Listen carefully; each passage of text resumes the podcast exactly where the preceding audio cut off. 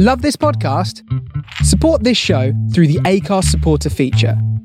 It's up to you how much you give, and there's no regular commitment. Just hit the link in the show description to support now. I'm Sandra, and I'm just the professional your small business was looking for. But you didn't hire me because you didn't use LinkedIn jobs. LinkedIn has professionals you can't find anywhere else, including those who aren't actively looking for a new job but might be open to the perfect role, like me. In a given month, over 70% of LinkedIn users don't visit other leading job sites. So if you're not looking on LinkedIn, you'll miss out on great candidates like Sandra. Start hiring professionals like a professional. Post your free job on linkedin.com/people today. Ryan Reynolds here from Mint Mobile. With the price of just about everything going up during inflation, we thought we'd bring our prices down. So to help us, we brought in a reverse auctioneer, which is apparently a thing. Mint Mobile unlimited premium wireless. Ready to get 30, 30, bit to get 30, bit to get 20, 20, 20, bit to get 20, 20, bit to get 15, 15, 15, 15 just 15 bucks a month. So, Give it a try at mintmobile.com slash switch. $45 upfront for three months plus taxes and fees. Promo rate for new customers for limited time. Unlimited more than 40 gigabytes per month. Slows. Full terms at mintmobile.com.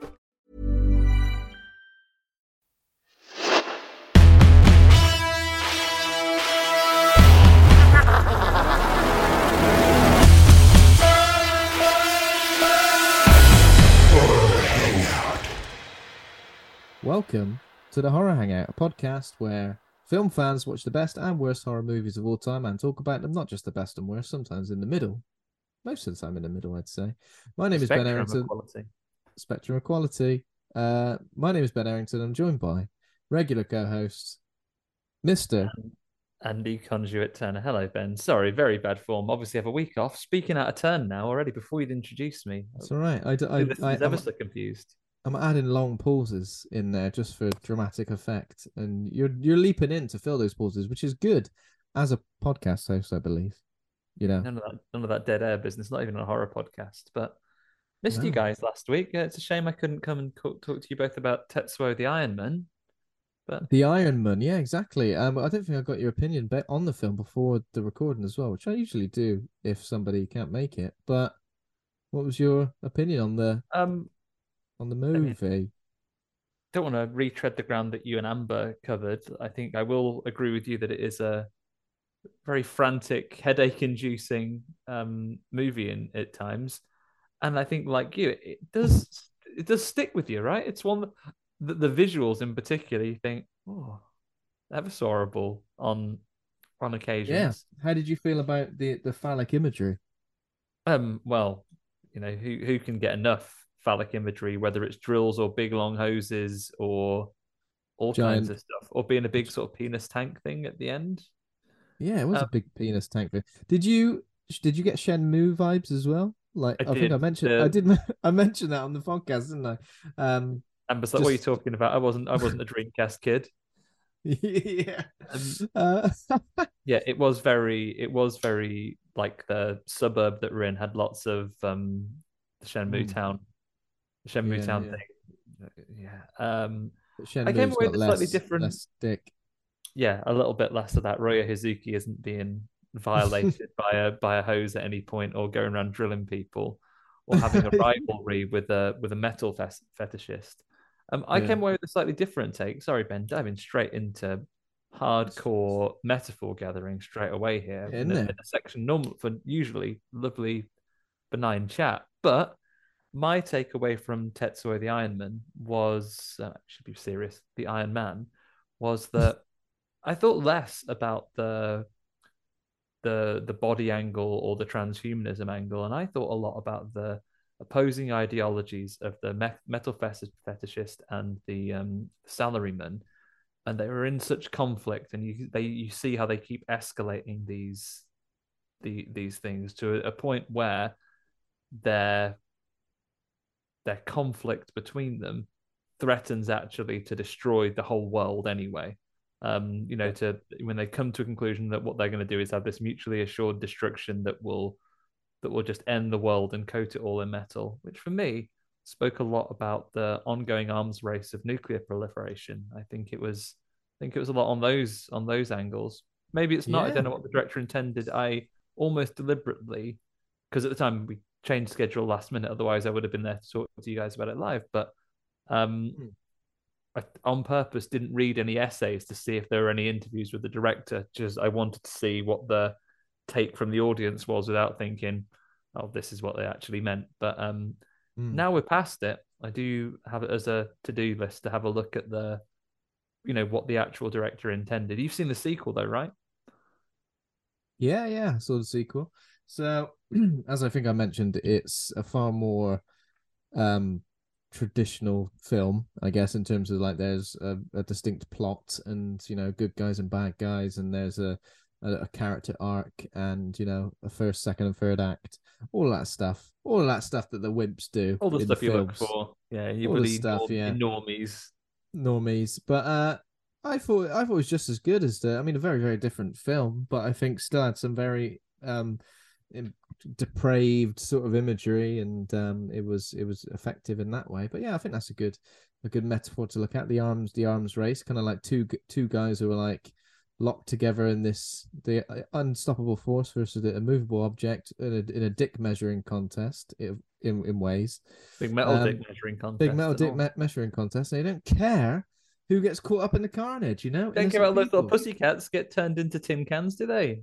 No, s- people's bikes get turned, get screwed screwed up into little balls of metal just because they go someone's, whizzing by.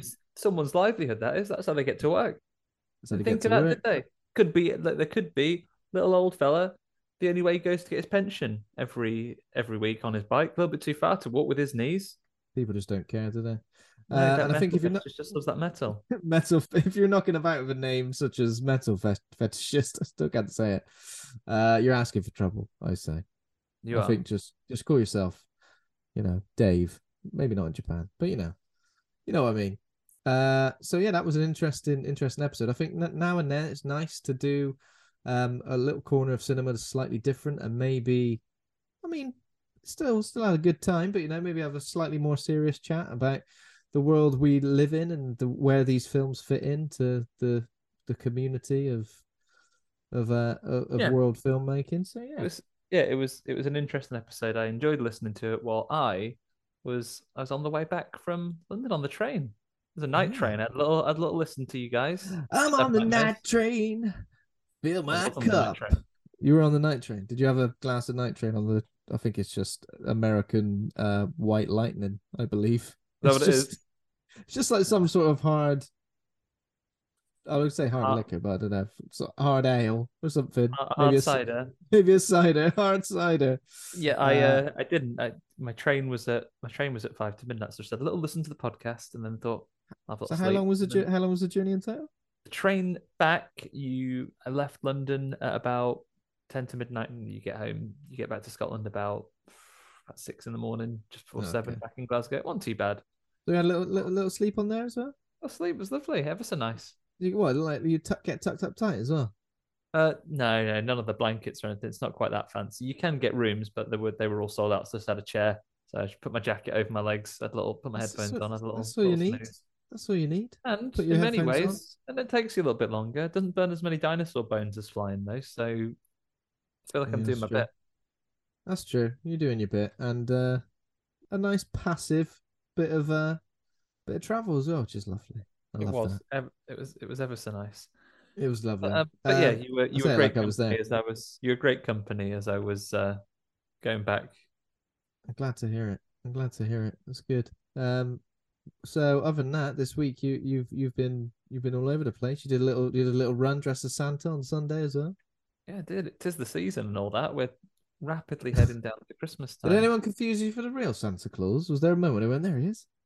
Well, to be funny, to be fair, there was some volunteers. They said, you know, keep going, Santa.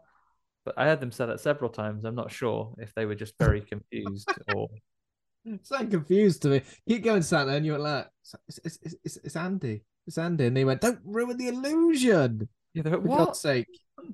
I, I just explained to them that I'm one of Santa's helpers because he's very busy this time of year. That's true. That's true. Um, that's what the Santa Claus said in the Gallery Shopping Centre in Bristol to me every week, and I always did think, how have you made time to be in the Gallery Shopping Centre in Bristol in in 1989? You know, uh, To be fair, I think as far as. San, as far as Santa lies go, I think that's that's the one that most kids would really get on board with Yeah. because where did, where did you see your Santa? Where did I see a Santa? Mm, was never a fan of people in costumes growing up. I tried to Okay, avoid it. Okay. Yeah. Yeah. Yeah, I, you- I think I was always a little bit. I was definitely cynical. I remember meeting a guy dressed as Raphael, Teenage Mutant Ninja Turtle, once, um, and he's very unconvincing. You know, um, I think if I remember correctly, he just had trainers on, to which I was just fuming about. Where's your turtle feet? Where's your turtle feet, mate? You at least make the make the effort. At least wear green trainers. Fucking bright white Reebok Adidas classics. yeah. Reebok classics. That's Reebok classics. Yeah, I do Um, remember. I do remember that, and it was yeah, uh, yeah. We're, we're delving into real fears here, Ben. I'm never a fan of of a mascot growing up. Can't see their real eyes. Don't like it. Cold dead eyes. Yeah, it was pretty terrifying. I think I took Megan to meet a quite terrifying Peppa Pig when she was really young as well. Um, and all I remember is that Megan was absolutely off her head, off her face on on sugar. I think she'd been to a birthday party, if I remember correctly. And I just remember her like wide eyed and just like rabid, like ah, it's Peppa Pig, ah, and this Peppa Oh, Pig and had a so big, she- so she- had a so big she loved it.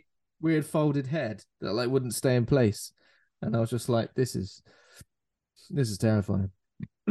If you ever want to see like this, um, I'm not sure you'll have seen it. Uh, you'll probably come up if you type in yes, oh hi Eeyore. Do a a search for oh hi Eeyore on um on the YouTubes. Not now, save it for later. Save it for later. Um, uh, but is I can just see the thumbnail. It's just a kid in pure terror. absolutely losing his shit. That was me growing up. I was not a fan of of those um I feel like I'd like to, things. I feel like I'd like to witness this. Just you go. "Ah!" Oh no, it wasn't a fan. And when the cinema first opened, the multiplex, there were big there were big people. It was a UCI, and there were people in those things dressed as just reels of film, celluloid. Not a fan. That does sound terrifying. Dressed as reels of. It's when Real- it's when things get and what's the word? Anthropomorphified. Anthropomorphized. Yeah, Jesus Christ. It's like when you take anything and do and apply that to it. Like football mascots are weird. There's a football mascot which is like just a boiler. Like I think it's sponsored by like some sort of plumbing company or something. Freddy Krueger, the boiler. yeah, yeah, Freddy Krueger the boiler. Oh wait, I'm just watching Ohio. Oh no, he, he's like hiding me. okay, there's no point watching something that the listeners can't hear, so No, right, save yourself. Li- listeners. Enjoy yourself at Ohio. That was my that was my horror experience as a kid. But um, Yeah. apart from that, horror experience for kids nowadays. What's in the news this week, Ben? What is in the news this week? So, um, we got a couple of stories. The first one I noticed earlier this week was that there was a new image shared from Evil Dead Rise, which gives us a first look at the main characters. I think there was um some sort of event that oh Bruce Fest. Bruce Campbell hosted Bruce Fest Okay, and yeah. then shared an image and said, "Here's." A... I think they shared like a first look at Evil Dead Rise, whether it was a teaser trailer or just like some footage or something. Um, but yeah, and then the rest of us, the rest of us, shit munchers, got to eat a lovely image from the uh from the movie Evil Dead Rise, Yeah, which kind of like got like a close up, close up of someone's face who may be or may not be possessed or about to be possessed, and then a family uh of of young of various ages of young ladies. Looks like they I can't remember what the I think how what the relationship of them is. Um, what kind of shot is this? You know, where it's like the, the right hand of the shot is in focus, and so is the second hand, and the little what is that shot called? It's, it's very famous. Oh God, not What's technical. bloody enough to know, called? I didn't go to Oh, film fi- school. I'll find out in a minute.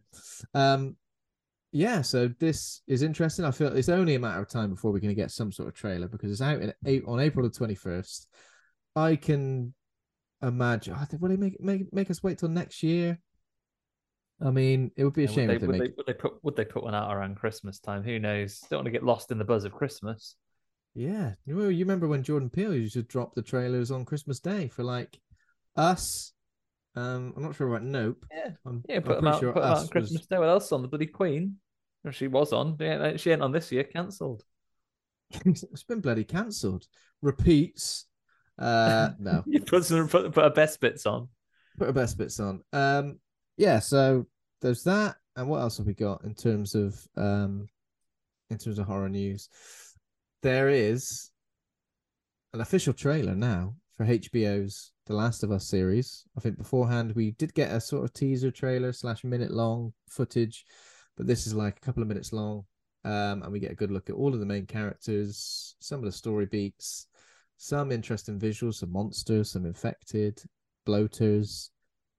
Uh, and it looks like they're repurposing some of the soundtrack into the movie, which I, I'm glad about, into the show, sorry.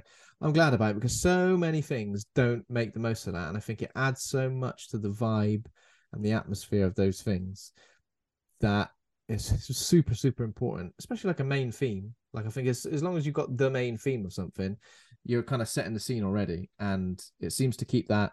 Um, the voice artists Troy Baker and Ashley Johnson are in it as well. We've kind of seen a little. We didn't know what their roles were going to be, but now we see that. Um, even though it's not specified, and um, it looks like that the DLC, the prequel Left Behind, is going to be taken advantage of as well. Um, in this story. story, right? Yeah, so very, very interesting. Um, I'm very excited for this. Probably more excited than anything I've been looking forward to TV show wise in a long, long time. Yeah, um, I don't know. I don't know if you saw if you saw the trailer. I haven't watched it yet. Um, partially because I feel like I've got this long, and I I know some fairly major plot points. Anything that you consider a big spoiler, I know from the plot of both games now because it's hard to avoid because people don't harp on about these things. Mm. But I I don't really know a lot of things about just the moment to moment of Last of Us at this point.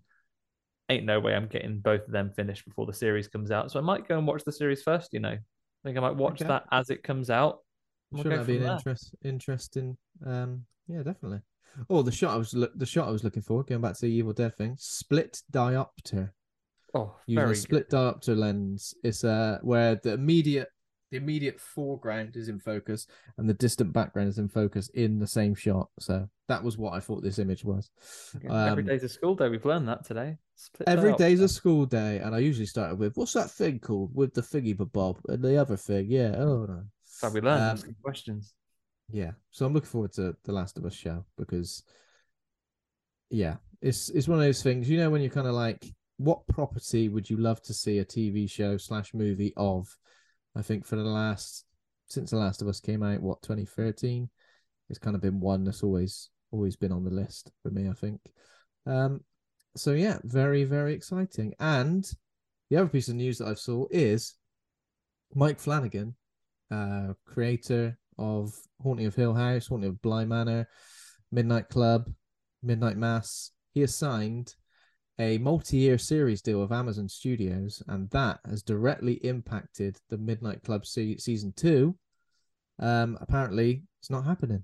It's not been not been picked up for a second series, and and, and anyone who did watch that, I think maybe you saw some of it. I got, I've got one episode to finish, so now I'll I will finish it. I've got that close to the end. I'm going to finish the Midnight Club, but I think Mike Flanagan put out like, oh, sorry that the that I'm disappointed Netflix aren't going to pick up for a second series because maybe they would have gone and committed to a second series with someone else at the helm, possibly. Um, I don't actually know, but he put out a tweet with some um, content attached, which had his plans for season two and also some questions to be answered from season one. So just just the answers to the questions, or just what the questions were. I think the answers to the questions. Oh, you wondered about this? Well, this is what we were going to do.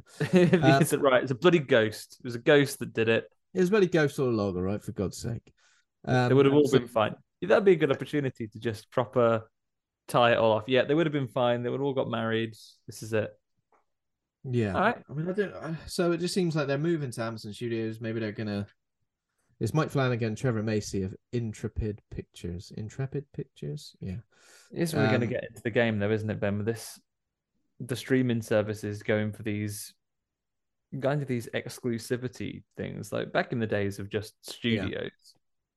didn't care what studio made it because it'd come out on things. But now that stu- the the studios themselves are also the platforms and they want mm. exclusivity on it. It's a weird a weird world. I know exclusivity is the thing that you know where you get your tentpole things. You know, you we're most familiar with it in games. Yeah, your Mario's and your Sonics and your and you know nowadays you've got your you know your Gods of War on the PlayStations and your Halos on your Xboxes and stuff like that. But for better, you know, round about it, especially when there are so many different streaming services. Typically, what Mm. there's PC pretty much is everything. There's re- really only three major consoles that are going to have exclusives one way or another. I haven't done the maths, Ben, but there are infinity billion streaming services. Ain't no way in this economy that I'm having them all. Infinity So- Billion. so it's a really weird thing that you get you get this creative that's going to only work for this particular Yeah, it is weird, isn't it? studio. Um, I, I I believe that that Fall of the House of Usher, the horror series based on the works of Edgar Allan Poe, is going to be out next year, and that's from the same two, Flanagan and Trev- Mike Flanagan, Trevor Mason. That's going to be on Netflix as well. So I guess that that, so that one's already that's already done, right? So they It's already can't be, done, like, I guess, yeah. things that are already done. Hmm. Shame about the Midnight Club though. Like lots of, especially it's like one that's got lots of like young Yeah, talent. that's the only one I haven't seen. And um, for me, I think Midnight Mass was my favorite. Of, Yeah, of, the, I of the other three. Midnight Midnight Club's been good, and I've enjoyed quite a lot of it, but it hasn't overtaken Midnight Mass yet because I really, really enjoyed that. So that is all I've got for horror news. I guess we're moving on to now what we've been watching. Andy Conduit Turner, what have you seen in the last seven days or fourteen days? As you were Yeah, I've been away week? for a couple of weeks. So I've got a little bit of a list for you. I'll been still consuming a lot of horror content recently, so I'll rattle through a few of these. Do let me know if you want to pause to talk about any in more detail. But. First, as it was the season, uh, American friends were having Thanksgiving, so I enjoyed Thanksgiving about the, Oh, yeah. the mystical evil turkey.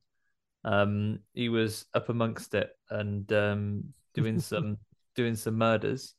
Uh, it's a very silly, schlocky horror movie. Like, yeah, there's not much to say about I've it. never It's seen this. abs- is this? Two, absolute, two...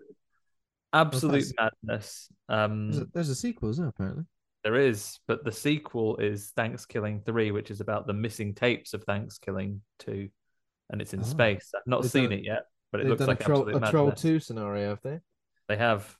So Mm. there's there's Thanksgiving, which I watched. Keeping with the theme of that, I watched um another like low budget ridiculous slasher. I watched the Ginger Deadman, the Ginger Dead Man. oh, yeah, yeah, yeah. Um, you never guess Uh, who's, who's who voices the Ginger Dead Man. Um, uh, I, I actually don't know. Go on. Think of a scary a scary Hollywood man who I think in his Oh, I've natural just state seen is it. quite Sorry. scary. I've just seen it. but you, just you seen it. get it. Perfect casting. Gary Busey. Wow. See, I genuinely think that the design of the Ginger Dead Man is scary. I Yeah. think his face is horrible, and his teeth.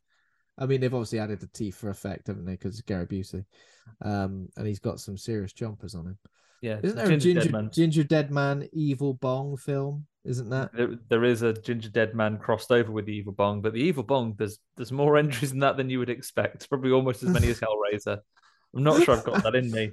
Is that the next uh The franchise? next, the gonna- next gonna franchise, ta- watch, the, no, the I next think big I'm, franchise you're gonna I cover? think I think I'm gonna. I've listed that out. Actually, I think I'm gonna tackle Texas Chainsaw next, or maybe the Exorcist franchise. Okay, okay. but the way you were saying that then was as, as if you've gone Who from knows? Ginger Dead Man, Frank Frank's Killing, you go, maybe I'll try a bit of Texas Chainsaw Massacre next. You know, we're probably on the same No. level. the evil, the evil Bong slash Ginger Deadman cinematic universe, not quite. That'll have to be that might go on the back burner for a while. But in keeping with the holidays, after I watched Thanksgiving, I watched um 2021's holiday centric movie Black Friday. Um, it has Bruce Campbell in it as a store manager. It has Oh, Devon yeah. Sawa- Okay. Sawyer in it. It's um, yeah, that was fun. It's got big Slither energy. Has um, has Black Friday. Not Oh, yeah. quite, Okay. not quite the same execution. It doesn't have the heart that James Gunn brings to a movie sometimes, but it is a lot of fun. Um, just a bit of silly horror movie fun in that one. It's a bit over the top. You've got Bruce Campbell's physical acting that that translates to the entire cast. The Mm. type of yeah, it's got some over the top gore effects. It's it's just a fun. It's just a Mm. fun holiday That's- throwaway movie. Because it was Black Friday, I, I did see that pop up on a few on a few feeds. Um, sorry to jump backwards again. Could, could you do you reckon you could name any of the Evil Bong sequels? Um, now I looked them up on Letterboxd, but they have passed from my memory already. There's some ridiculous ones. Throw them out there. Evil Bong, two King Bong, King Bong. Isn't there an Evil- Evil Bong six six six, and then the follow up that is Evil Bong seven seven seven? Yeah. so Evil Bong 3, The Wrath of Bong. Evil Bong 420, obviously. Oh, of course, naturally. Evil Bong High Five, Evil Bong 666, and Evil Bong 777. It's like they've gone, there ain't really anything we can do for seven And then Evil Seven. Bong eventually versus the Ginger versus Dead. the Ginger Dead Man. Yeah. Um, what a time to be alive, eh? That these these films are. Oh, someone else, someone else is voicing the. uh Oh, that's a shame. But is it worth going checking out Evil Dead Man? Uh, Ginger Dead Man, Evil Dead Man. The, gin- the the- the, the Ginger Dead Man is ridiculous and is mostly set just in the back room of a baker's shop. Yeah. Okay. There's a there's a bit where one of the assistants she gets bloody iced, gets covered in in icing sugar and decorated like a cake by the Nice. Ginger Dead Man. To, to then death? most but most no she gets better from that actually um but there's lots of like for being a gingerbread man most of his attacks basically involve stab stabbing or shooting you normally he does Mm. possess a man that eats him um Okay. yeah it's it's absolute nonsense both thanksgiving and the ginger dead man i think come from the same dna as films like jack frost but for me Hmm. personally it might just be the christmas season talking ben but i don't think they have quite that that element of magic that i really get Nothing from comes jack close. frost doesn't quite Nothing they don't quite close. they don't quite hit the the x factor that jack frost himself has Okay. um, I've been going through some other classics. Let me let me run through these for you swiftly. I watched um, Alone in the Dark, not that one, not the Uwe Boll one, but um, But the Alone in the 80s one. Dark, like an eighties, like an Yeah. eighties slasher. I watched the House on keeping with the eighties slashers. I watched the House of Soror- on Sorority Row, um, where I'm not sure I picked this up. Maybe I wasn't paying enough attention. For some reason, the killer in that dress is like a life-size Jack in the Box man when they pop out. But I don't think that's necessarily ever explained. It's about someone who's had a terrible trauma. And the slightest slightest you're not anxiety might finding- set them over the edge. You're not finding some of these horrors on Prime, are you? Because I noticed that on Amazon Prime, there's a hell of a lot of bad There's an awful lot of these these old old horrors, but I've got some old physical copies to get through some of these. I'm trying to clear some shelves and I need to watch some of these old ones at least once, to see if they're Watch them and making the cut, make, making the cut or bin. not. Yeah, yeah. Um, but I also did prom night. Both I did a I did a Last House on the Left scenario. Ben, I watched both the original and the remake of Prom Oh, Night. lovely. Um, Wow, Yeah. Okay. they're both uh, they're both fun little slashers. Um, I watched All the Boys Love Mandy Lane, um, a cautionary tale about having a Oh, relationship with. Amber Heard. Um, Yeah. Okay. yeah, so I watched that. I watched Warlock, where the nice professor from the um, Arachnophobia movie is Orid Warlock from the past who comes to the future. and he's and he's fucking people up with magic left, you- right, and center. Are you an horrid warlock? I, I got. I got to be honest. I am. I am an horrid and warlock. he's he's horrible warlock, and he'll he curses this woman so she ages twenty years every day. oh, Um, and she's only got a couple of days to get there, otherwise she'll be dust by midweek. absolute um, dust. So yeah, to be honest, surprised, Wait, it's Julian surprised- Sands. Julian Sands, that's his name. Julian Apologies, Sands. Julian. From Ghosts Oh of Monday God. that we saw at a recent film festival. Um, Yeah. yeah, Julian Sands, horrible warlock. I'm so used to him being the softly spoken and nice professor of arachnophobia. He's a horrible wizard Yeah. from the past. He's on a A mission. wizard. How many warlock Um, films are there? Two, I think. War. There's a thing called Warlock: The Armageddon. It seems as well. Is that the second one, maybe? Bloody Yeah, so- druids and warlocks and tell you magic what, the rooms. warlock, you'll never guess what he's up to. He's trying to get this these secret pages of this book because it's got God's name in the book, and if you find out God's actual name and say it backwards, he's like Mister Mxyzptlk from the fifth dimension. He'll unmake the universe if you do that. Don't know why the warlock would want to do that, but he does. What? Only if you say someone's name backwards. That's, Yeah, and it's up to it's up to Richard E. Grant and a plucky young, just woman who's in the beginning of the film for some reason. Um, you know, who's, who's Richard E. literally- Grant's in it. yeah, he's he's a he's a As he's a witch he's a Giles witch finder. He's, Witchfinder. he's he's he's not a nasty witch finder like Matthew Hopkins. He's a nice one. He's a nice Uh, witchfinder, like yeah. uh, Vin Diesel. Yeah, exactly. Um, so it's him, and they they come to the the modern day and try and stop Julian Sands. I watched Trilogy of Terror, which is a great little um anthology, but has all of the like the same lead actor, the same lead actor as all as as a role in each of the stories. And this Hmm. is the one that you'll have seen maybe if you've watched the recent um Shudder 101 Greatest Horror Moments. Shows the camera effect of them pushing along on the skateboard as this little dolly chases this woman around the house, and it's really effective. Savage little doll who's so frantic. What's this film called again? Trilogy of Terror. Trilogy of Terror, is and that's with the little like shrunken head doll, right? Yeah, Is that that's him. is? He's Yeah, part yeah, of that. He's part of that. So Fair that was that was a good that was a good series. I enjoyed that one. I watched Trick Trick or Treat, another anthology with old old Pumpkin Boy. Is this the last two weeks we're talking here? Andy? Last two weeks, yeah. I'm, Okay. I've been blazing away. So it's Trick or Treat. I watched some of the. I've watched some a film from the original out. Well, not the original, the '90s reboot of our era, Ben, of the Outer Limits. So watched the first bit of that. Oh yeah, you did say that. old, yeah. old, old Sand Kings. I watched that, and I I have to make a note of some of these because I'm gonna forget, and I need You to. have a little bonanza of these, Ben. I recommend some of these. I think of all of them, the original of Prom Night is is worth a watch, as is the trilogy of Terror.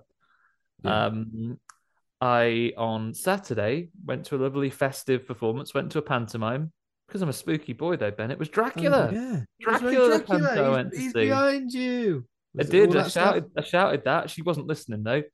Ever so, ever so frustrating. She was like, "All right, I'll just look over here," and I was like, "You're not Oh, pi- you deserve- pivot on the spot, love. Turn, just turn straight around." Yeah. No peripheral vision at all. Yeah, she, she, yeah. And just take my word for it. that If a whole crowd of people shout, "Oh yes, it is," doesn't matter if they didn't shout. If they didn't quite shout enthusiastically enough, we just pr- take their word for it. Yeah, the majority of- especially, especially when there's a Dracula knocking about. The, the majority have spoken. Um, That's true. Yeah, so we live in a it- it was- democracy. it was it was very fun. It was it was a fun. It was like a like a local amateur dramatics production. So is you know Oh, it's got the nice. scenes in it that you'd see, but it was a lot of fun. I had a had a bloody lovely time. And then Ben just Sounds to, good fun. just to finish off, um, just to finish off the week, I have made a start on new survival horror game, the Callisto Protocol. I'm very Oh, early yes, days. the yeah. Callisto Protocol, also known as the Dead Space remake that is arriving one month before the Dead Space remake. Yeah, the, the spiritual follow on to Dead Spiritual Space. successor. Completely But, you know, IP. it's it's there are a lot of crazy similarities, though, right? Yeah. It feels it feels very Dead Space in the early doors. And I've been I've had a passing glance at some of the early early reviews as well. And I'm gonna draw a little bit of issue with the reviews because I've seen the write-ups I've seen so far say it. It's an incredibly crafted and nicely made game, mm. you know, beautiful setting, you know, a great a great example. And it talks about it being it's been scored down because it feels like it doesn't want to be played. It it struggles against the player Mm. to play it. So I saw one person who was very frustrated because they were doing all right and then they got wiped out by a by a QTE that then sent them back a long way. Um, someone else saying that they found the combat like a little bit unforgiving and thingy wise. So I've adjusted my expectations for that going in. So I, I'm going through there. Tell you what, Ben, I like enjoying games, so I have put it on the lowest difficulty to go through. And I also noticed I've not resorted to this yet, but actually, I feel like a lot of the frustrations that some people could have mentioned so far could be tackled in the options menu, the accessibility menu, you know, Ah, to try and make the game playable for people of all abilities, has allows you to automatically pass the QTEs if you if you if you're so inclined. Ah, Now, okay. you could say that you're taking things out of the game, but I say to those people, if you find incident frustrating, just live your life. Enjoy. It's a game. It's meant to be fun. Enjoy your life. Turn those things off. Um, Yeah, I know what so. I'm I'm looking forward to playing through that because apparently, by all accounts, the the story and the setting, and I've started listening to a podcast which is a prequel. Love a bit of a bit of an enhanced universe. So I'm getting into all that stuff. I'll I'll continue to review it. And the final thing I'll say on that is, I find it hard to swallow, Ben, in this day and age when a game if, if it frustrates people for feeling a little bit unfair sometimes. If that is a problem and you're marking it down, how come Elden Ring is getting all of these Game of the Year? Yeah. things? I Oh found God, that yeah, aggressively didn't want me to play it, Yeah. and almost aggressively felt like it was like. I am not debating that it's a fantastic game. I'm saying that I bounced off Elden Ring because I was like, Hmm. shit, I like it. I like enjoying games. What I don't like is feeling like the game is literally going, fuck you, get better at this game. Yeah, I mean, got some bits of God of War now. Uh, some of the additional combat bits, the optional combat bits, are kicking my ass, and I'm thinking if I'm struggling this much with God of War, my God, Elden Ring would have me on toast. Yeah. I reckon that's why I mean, Luke's been busy with um, audio recording and so on, but I did won- worry for a moment maybe Elden Ring had just finished him off. It's done him in. Yeah. You never guess what? I've been done in by Elden Ring. Oh yeah, Elden well, all- done in. It's to be it's to be expected, you know. Yeah. But yeah, Um, lots of horror content. Slurped it up like a Kirby, mate, while I've been away these last a lot. weeks. I almost How kind of you? feel this is the thing. I feel kind of a little bit embarrassed that I've got pretty much nothing to give, but maybe because you've got so much that covers as much as we need to cover. W- w- la- The last episode was recorded for me only a few days ago, so there's been not a lot of time for me to do anything like that. I did weeks not two weeks worth, so I didn't watch any. Uh, I've got a list of movies I want to crack on with through December, and unfortunately, the movie of the week is the only one I've seen so far. Um, I did watch the first episode of Willow, the Disney Plus series based Oh on yeah. 80s high fantasy. Feels very child friendly. Feels very like it's got a younger audience in mind. Also feels like Disney have kind of gone. We need a big fantasy property to go up against the likes of the Rings of Power on uh, Amazon and I guess The Witcher on Netflix. But at the moment, feels a bit nicey nicey. Although some of the villain designs are a bit scary. You know, I think if you would have seen it, if these villains were included in the 80s movie, it'd have been nice. Always nice to see old Warwick Davis on on the back in the back in movies, which is good.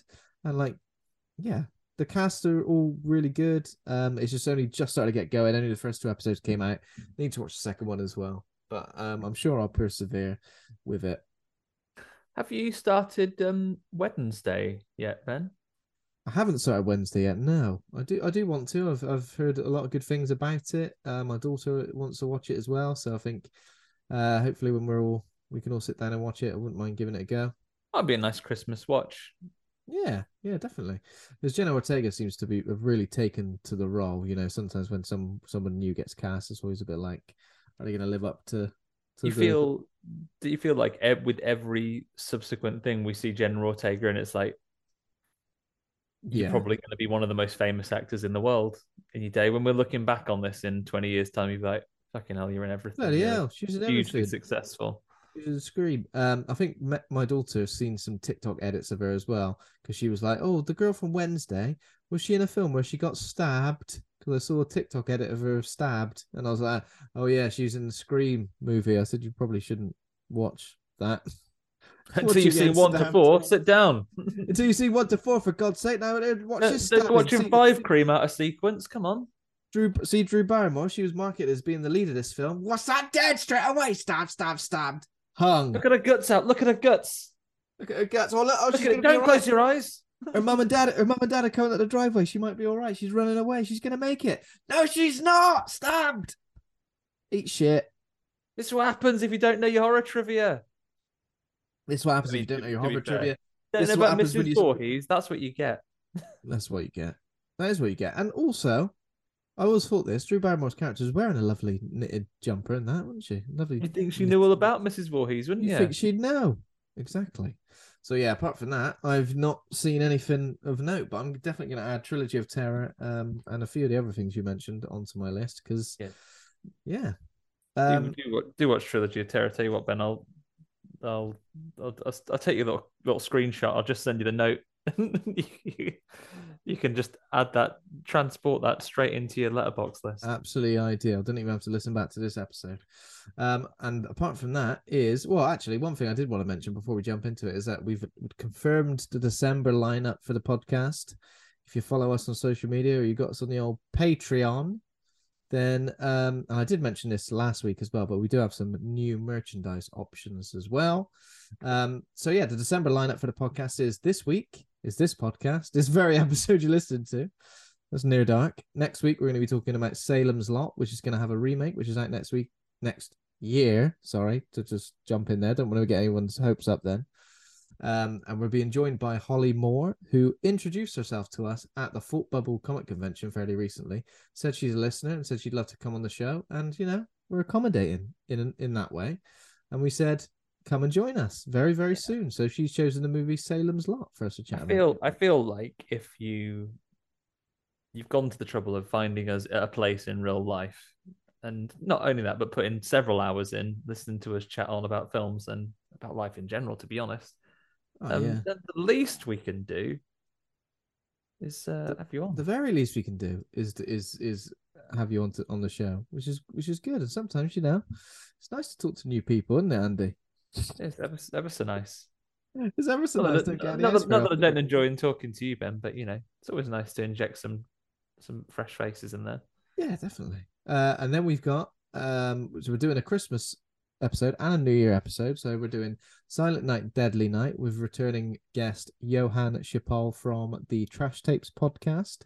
Um, I think the Trash Tapes podcast are covering some Christmas content as well, and this was one of the movies that we decided to to give a go. Um, and then Bloody New Year, which if you're if you listen to this podcast regularly, you'll remember Andy mentioning it back in the summer, um, because it is set in July, isn't it? Despite being called Bloody New Yeah. Year, British summertime, yeah. in British They summertime. have, they, they have a lovely time at like the classic fairground that comes to your that comes to your local town in Britain all the time. You've got the Dodgems there. You know, they've got the they've got the waltzers. I think there's a scene on the waltzers where very, very true to life. Some some some like 13 year old girls being spun too much by the by the by the carnival attendants. Bloody hell! Oh, it always happens, doesn't it? I think I've I've definitely that's pretty much happened to me. Not as bad as that, obviously, but uh, got pretty damn dizzy from from the waltzers. You know, some of some of the people who work on the waltzers have got the forearm strength is beyond beyond anything anyone else has got in, the, in doing any other profession in the world. You give them a little bit of shit, like, oh, that wasn't a very fast spin at all. They spin you so fast you go into an H.G. Wells time machine situation. Get off the bloody waltzers. It's like, who's this? Society's Zero been G. split into the it's been split into the Eloi and the Morlocks. Don't know what I'm gonna do with this. Spin you twice, just red nothingness and crabs. or they spin you again and you end up in the remake with Guy Pearce and can you name uh, the other UK pop star famous face who was in that film? Oh, don't come at me with a with a low ball question. I know Samantha Mumba Ben. I knew it. I knew you would. I knew you would. Knew- that is why I didn't just say Samantha Mumba out loud because I knew you you knew it. don't Only pity me. The only film role for Samantha Mumba was it? I don't know. I mean, could it be that like we haven't seen the entire body of her work? Maybe we shouldn't judge her on the performance as member That's of the Eloi in in that alone. We'll find That's that out later. That's true. So yeah, that's the December lineup, and as I mentioned, we got some merchandise um as well. If you follow our podcast link, we'll put it in the show notes as well. But yeah, we've got a new Gumroad store where you can all order merchandise like on demand. So there's t-shirts, um, what else? Stickers, postcards, art prints, um, some a flag, a poster, a hat, two different types of hat. If you got Tell you what, there's all whatever that mood all, you're in. All that new merch there. Now there are some things that will be easier for me to spot you out in public. Um, I mean, the flag, easiest one of all. Walk around carrying that. I'll probably see if I come within, well, mile about about a mile. I'd imagine. It on your back. T- t-shirts, hats, reasonably. If I get within, you know, standard distance. If I see you wearing some horror hangout merch out in the streets, I will come and greet you as warmly and personally as both of our comfort with human contact will will be appropriate to do. Yeah, That's a true. warm handshake, a hug. A warm you know. handshake, and then I'll maybe decide if it deserves a hug. If you're comfortable with a hug, I'm coming in for a hug. Yeah. Yeah, I Um, think I'm quite. I, we'll, we'll we'll play it by ear as we meet each other. I don't know. Everyone's got different boundaries. Maybe just a polite nod of recognition as we pass each other. Like it's all it's all up to you, but but that's that's my guarantee to you. What I I'd like to out- happen- I see you out there in the street with it on. What I'd like to happen is you you you approach them and they know you only by voice, and then they'll see you and they'll go, "All right," and you'll go, "Oh yeah, yeah, yeah, uh, horror hangout, yeah, yeah, yeah," and they'll just think you're. Oh, you a fan, are you? are you a fan? Are you Come on, two, guys? two in the same street. There is probably more odds that you're running to me myself. It's true. It is true. Um, yeah. So apart from all of those lovely build the bits of yeah. I'll put the link for the new merchandise in in the show notes as well. It's on Gumroad, but just search Horror Hangout on Gumroad, you'll find it. Um, we've also got some new merch on Patreon as well. So if you go and subscribe on Patreon, there are some other merchandise options on there too. You know, because because we we were just feeling extra generous, and uh, I'm de- I'm definitely going to order some get- sort of get your Hangout merch merch. admin down at the for the end of the year, getting all your admin sorted. Yeah, I definitely want get- to own something. I might get myself uh might get myself a hat Ben promote prompted by the fact that this week the high temperature where I live, the high temperature, not the average, not the low, the high is minus one for the rest of oh week. wow. Okay. You're gonna need a hat. You're gonna keep those those ears on the side of your head uh, nice and Yeah, warm. that's it. Don't get them snapped off. Don't to get them snapped off. All that admin aside, we also have found the time to watch the horror movie this week. Yeah, so watch a horror movie, the movie of the week, which is Near Dark. And that is a 1987 American neo Western horror film written and directed by Kathryn Bigelow in her solo directorial debut. Stars Adrian Pasdar, Jenny Wright, Bill Paxton, Lance Henriksen, and Jenette Goldstein. Uh, Vasquez herself. The plot follows a young man in a small Oklahoma town who becomes involved with a family of nomadic American vampires. Uh, yeah, so this one is we got 6.9 on IMDb, 3.6 on Letterboxd, 83% critic score, 74% audience score. Got some choice reviews on Letterboxd. Christina says, This Bill Paxton performance will live on forever. Mainstream enthusiasm for the Western genre wouldn't have perished as fast as it, as it did if they had more outlaw vampire hicks in them. Three stars. Still quite a mod- modest rating for that. Uh, Adam AB says Kathryn Bigelow's vampiric Western is full of violent delights and is as propulsively energetic as it is seductive. A provocative early outing from an acclaimed director who I believe is an Oscar winner, right? She won an Oscar for Uh, Hurt Locker, is it? Hurt Locker, I think. Yeah. Um, and that's four stars from Adam AB, and then Hector Jesus or Hector Jesus. Sorry, is it says it's a shitty '80s movie, but Bill Paxton made it watchable. Three stars, same rating as the first person, Christina, but she had a lot nicer things to say about it. Shitty '80s movie, but Bill Paxton made it watchable. Um, so yeah, there we go. Standard. Hector's got serious high standards. So this is the first time either of us have watched this. I'd seen loads of stills from it before, and for some reason I was like, "Is that a film that like never officially got made or released?" Because there's no way that it's got all of those uh, aliens alumni. All of Aliens. Yeah, and it's like what a year, a one year later as well. So, Do you reckon they just got together and went, should we go and do a vampire movie together? but what's kind of strange is that like neither, despite all those names attached, like there's two other actors who are kind of like the lead characters, uh, Caleb and Mae, Adrian Pasdar, who I recognize. Did you recognize him? No, no, what else is he from? He's in Billy Heroes, isn't he? He's Nathan he's in- Petrelli. Oh, is he the brother? He's the The brother. one, the one that's a senator? Yeah, Or the other one? Oh, the now one you say that. senator. Yeah. Um. So yeah, for a while I was I was trying to recognize him. I mean, in the background of your in your background of your your um thing at the moment, he looks a bit like a weird waxwork man. He does a bit, doesn't he? Yeah, but it's just loads He's, of having, he's, having a frighten, he's having a frightening time, wasn't he? he's coming to terms with a lot. Um, so yeah, this is a couple of things about this as well. Like it's got a soundtrack by Tangerine Dream as well, which has got that sort of like ethereal, otherworldly nature to it. Whenever Mm. there's a Tangerine Dream soundtrack, um, I mean the big one for me was always Legend, the the movie Legend with uh, oh Tom Tommy Cruise, Cruise, and Tim Curry. Tom Cruise and Tim Curry, Tom and Tim. Um, yeah, so it's got that sort of, and it is a very stylish sort of film, isn't it? It's a very stylish Yeah. neo western, and um, I think it, you know it could have easily existed without the vampire sort of subtext to it. It you know? could have just been just some outlaws, I guess.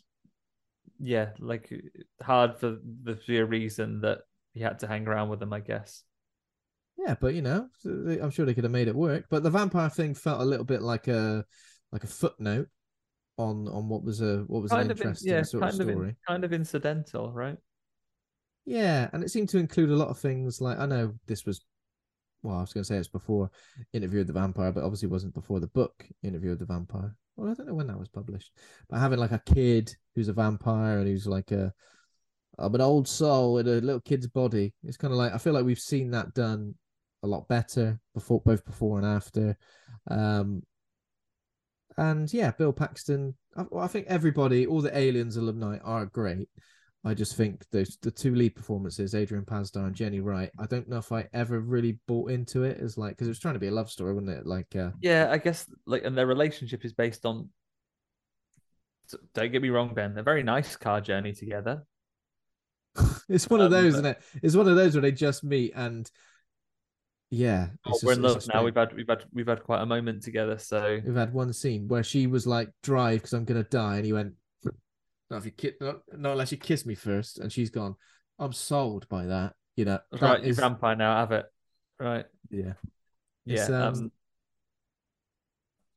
yeah. well, We, I guess I guess we'll come to it, but it's very difficult, I guess, to outperform some of the strength of the character actors you have in the rest of this. You know, you got Lance Henriksen as uh, as as Vampire Bishop. You've got Vasquez.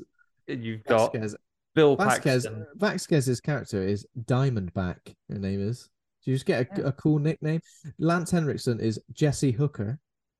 Uh, Bill Paxton is Severen, and then then- Homer. and then the kid is called Homer. Joshua Miller, Homer. Um, it's a bit embarrassing, really, isn't it? I'm like, well, a little smoking kid as well, though. yeah, he's What's that? punching darts at the best of them. He's that bloody vampire, mate. Remember that story about like some kid in like I don't know, some, maybe some South American country, some little kid who's just absolutely punching darts all day long. probably is probably is about 50 stop growing Yeah, his his growth's been stunted.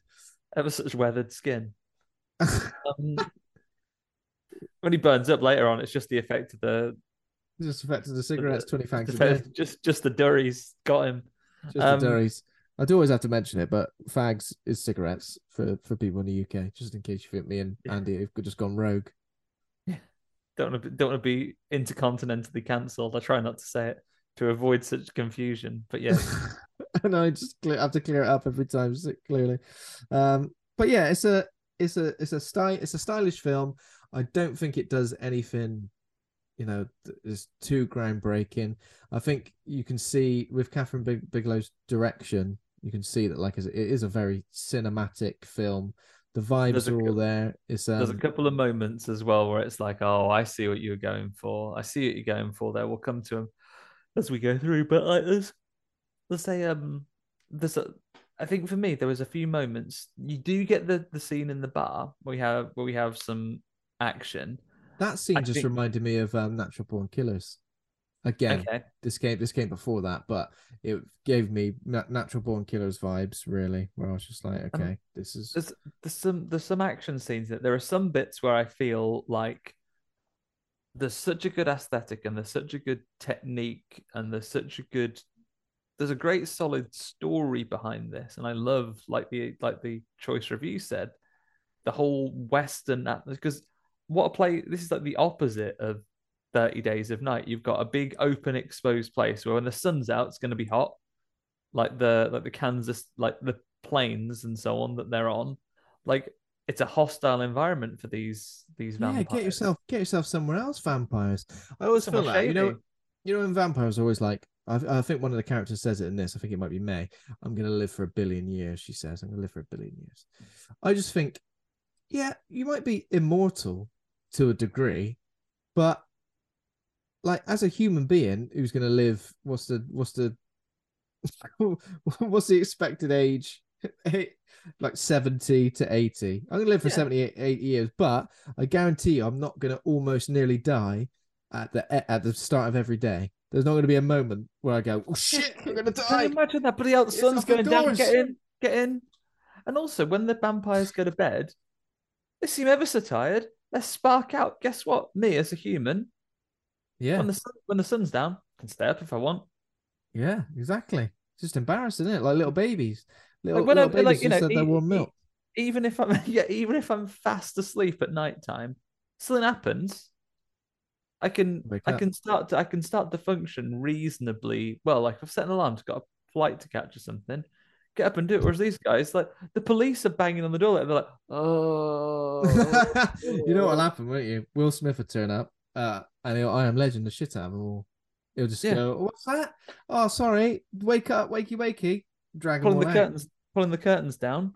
Or John Carpenter's Vampires with uh, old James Woods, who is cancelled. Um, or uh, kick kick in the door and just uh, fuck you up. Don't live in the. De- I think that's the rule. Don't live in the bloody desert. I mean, warm and no no shade anywhere. I tell you what, and we'll come to that in a little bit. But you, this film, more than any, has made me think. You know, sometimes the you know you've talked about Anne Rice's stories, interview with the vampire, and so on. Hmm. Very romanticized look at what vampires' lives are like. yeah.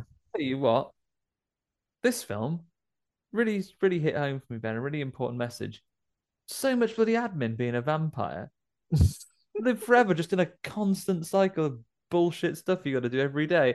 Well, we can't Yeah. go out. We can't go out till it's dark, and then we have to. If there's even the inkling that someone's seen us, we've got to steal a new car, burn up the old one, put Yeah. gaff tape all over the windows of this of this other. Where's the exhibit? Go and turn him into a vampire. So he can sort your cars out for you. You're right. Yeah, Keep some black like- spray spray paint on you just in case you've got to do the windows yourself at the last Nip to- moment. nip to nip to B and Q to get all that stuff in, get the Hobbycraft, and then also you've got to go and get some blood every day. So you've got to spend all your time constantly on the It's look. just exhausting, Again, isn't it? being a being a human, I will like you know I'll, I'll give it to you, vampires. You will live for longer than I will, but you know what I have to do when I want to eat the slightest something, and also that I've got I've got like quite a big there's as a human there's quite a large margin for me between haven't had any food for a bit and just fucking dying instantly. Yeah, yeah, yeah. It seems, it seems in this film, this film more than other. Like when a vampire gets hungry, they're like, oh, like Oh shit, I- I'm starving. when when I when I would sort of think, oh, blooming up, tell you what, it's been a big day. I've not eaten anything. Eat a bloody scabby horse at this point. I'm at, I'm even when I'm saying that and I'm dead hungry after a big long day. uh, I'm I'm probably 24, like probably like a longer period of time away from actually Yeah. being cripplingly ill at death's door. But it feels Yeah. like these guys, they've obviously it's it's more like being like diabetic. Yes, they're on this person, this on this ongoing quest. If the level, if their levels drop too low, seriously ill. You can't have a right, lovely can- you can't have a lovely candy bar because that tastes like shit. You know? Although, I mean, we might as well use this as a segue to begin the the thing. At the beginning, our first character, showing a bloody Mr. Whippy. Yeah, was she? Well, she's a vampire as well. Yeah. Maybe, maybe like whipped, whipped up creamy Did ice cream. she- It's all right. Did she use, or unless that was purely a ploy Oh to yeah, she was, attract someone? She, she I was like, what, she's going that, she's going that, and then just like spitting it into her little top pocket like there. little denim pocket there. Um, you know, but you think, you know, she's an attractive young vampire lady and her double denims out and about in the at the truck stop with all these all these lads who are dead impressed that she's there. Do you reckon she's gone believe the extra steps? I know what I know what'll hook this guy in. Nothing to do with my appearance and me hanging around at this truck stop. It'll be And ice cream. it'll be oh, I need an accessory to, to this get get us an ice cream. Although Get us an ice cream. that that does that does kind of raise the question that in that truck stop frequented entirely by sort of ranch hands and so on is an ice cream van pulling up there or is that something that's available from in the store Do you know what I reckon it is? I reckon this is a crossover with Killer Clowns from Outer Space because you've got a an ice cream van at all hours of the night going to comes out all time yeah pulling up I, I reckon it's those guys. This is this is pre Killer Clowns from Outer Space, um, and this is when, yeah, if you want an ice cream, any hours of the day, business. you can have it. Yeah, you can have it if you want. so she's out there with an ice cream and our and our character he he's pulled up what's what's our main fella's name it's on just called Uh, him so, so the main guy is Casey? Caleb Caleb Caleb Colton, So he's like a young man in a small town. He's like a farm hand cowboy dude. Can you say that? That kind of Yeah. guy. There's a ranch Um, hand, isn't he? So Caleb, so Caleb spots her and he thinks, right, cool, look at that over there. But he, Mr. Whippy, we'll ask for a bite of that. And he goes over and he goes, oh, gi- gives, gives a bite. And she's like, what are you talking about? I'm not a vampire. Oh, you mean my ice cream? Sorry. Um, uh, yeah, Yeah. sure, I guess. Um, and then before you know it, it's a different time, Ben. She's straight in a car with a stranger. Yeah, and then she even says like, "Where are you going?" He's like, "Oh, you'll find out." And I'm like, "Yeah, this is this is odd. If this was portrayed in any other way, where you didn't didn't as- assume she was a vampire, you'd be worried. You'd be worried about where this movie was going." But actually, despite the fact, big predator energy uh, aside, turns out that it's all right because When when you say you mean you mean se- you mean sexual predator, not big pre- aliens versus predator energy. yeah, in fact, if anything, she's the predator in a bit, but not the aliens versus type, the Yeah, yeah, got the vampire apex predator type of thing. Yeah, Um, so he actually takes her to see his horse, but his horse doesn't like her at all. Takes one look at her and it's like, nope, off off he goes. takes one look at her and says, "Absolutely not, not for me. See you later." Um, doesn't kick her in the face. Just Just- just, legs it. Just chips Um, off. Um, and see, this yeah, is another this like another thing, right? I reckon if you're a vampire, you and you've been a vampire for a long time, you wouldn't need to ask someone what the time is. You would know at all times what the time is, exactly how many hours you've got until you could possibly die. I reckon you would have come accustomed to the night air, how it tastes, how it smells, how it feels on your skin, so you'd know exactly what time it was at every at any sense. You'd Uh, never go, "Oh bloody hell, sun's coming up." Didn't realize I that. tell Oh no. tell you what, Ben, even if you hadn't built up those those essential um time sensing like instincts, this film is set in the era where watches are commonplace. Yeah, just get a bloody watch. I insist on the watch. If I was running, if I was the head vampire in a little ragtag gang of of of vampire hoodlums, Synchronize them. You'd be like, right, I'd go, meet you back at Everybody, six. everybody watches. I think of, of everyone, Bill Paxton would be the one who needs to worry about.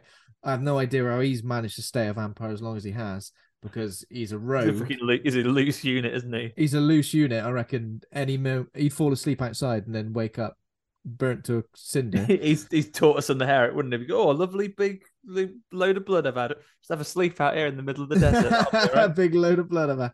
Mae of, of everyone, I think she would be the the one one with her head screwed on at least because she seems to be like she's a vampire. She's she understands the way of life, but she's kind of a little bit of an outsider within her own group, isn't she? Where Yeah, she's, She's she's, like, not your uh, run of the she- mill. she's like the daughter in the Munsters, isn't she? Where just a normal Yeah. person. just a normal person. Um, and yeah, she goes, "What's the bloody time?" And Caleb speaks in bloody codes. He's like, So you Oh, got ages. Is you it got ages dad? until dawn. You got ages until dawn. Yeah, but what is the time? Because I want to know. Because like I, we've been having a lovely chat, and times I've kind of forgotten what the time is, and you know, time's run away with itself. What is the time? And he's like, "Oh, I'll get you home, shall I?" Yeah. And yeah, he does. Well, she's clearly around been-" panicking. But he's gone. Oh, you've got loads of time. And then immediately the sun is coming up. Yeah, yeah. It's like, don't worry, we've got loads of time. I thought, oh, he's got bloody hours. And then they're like rushing to try and get her home.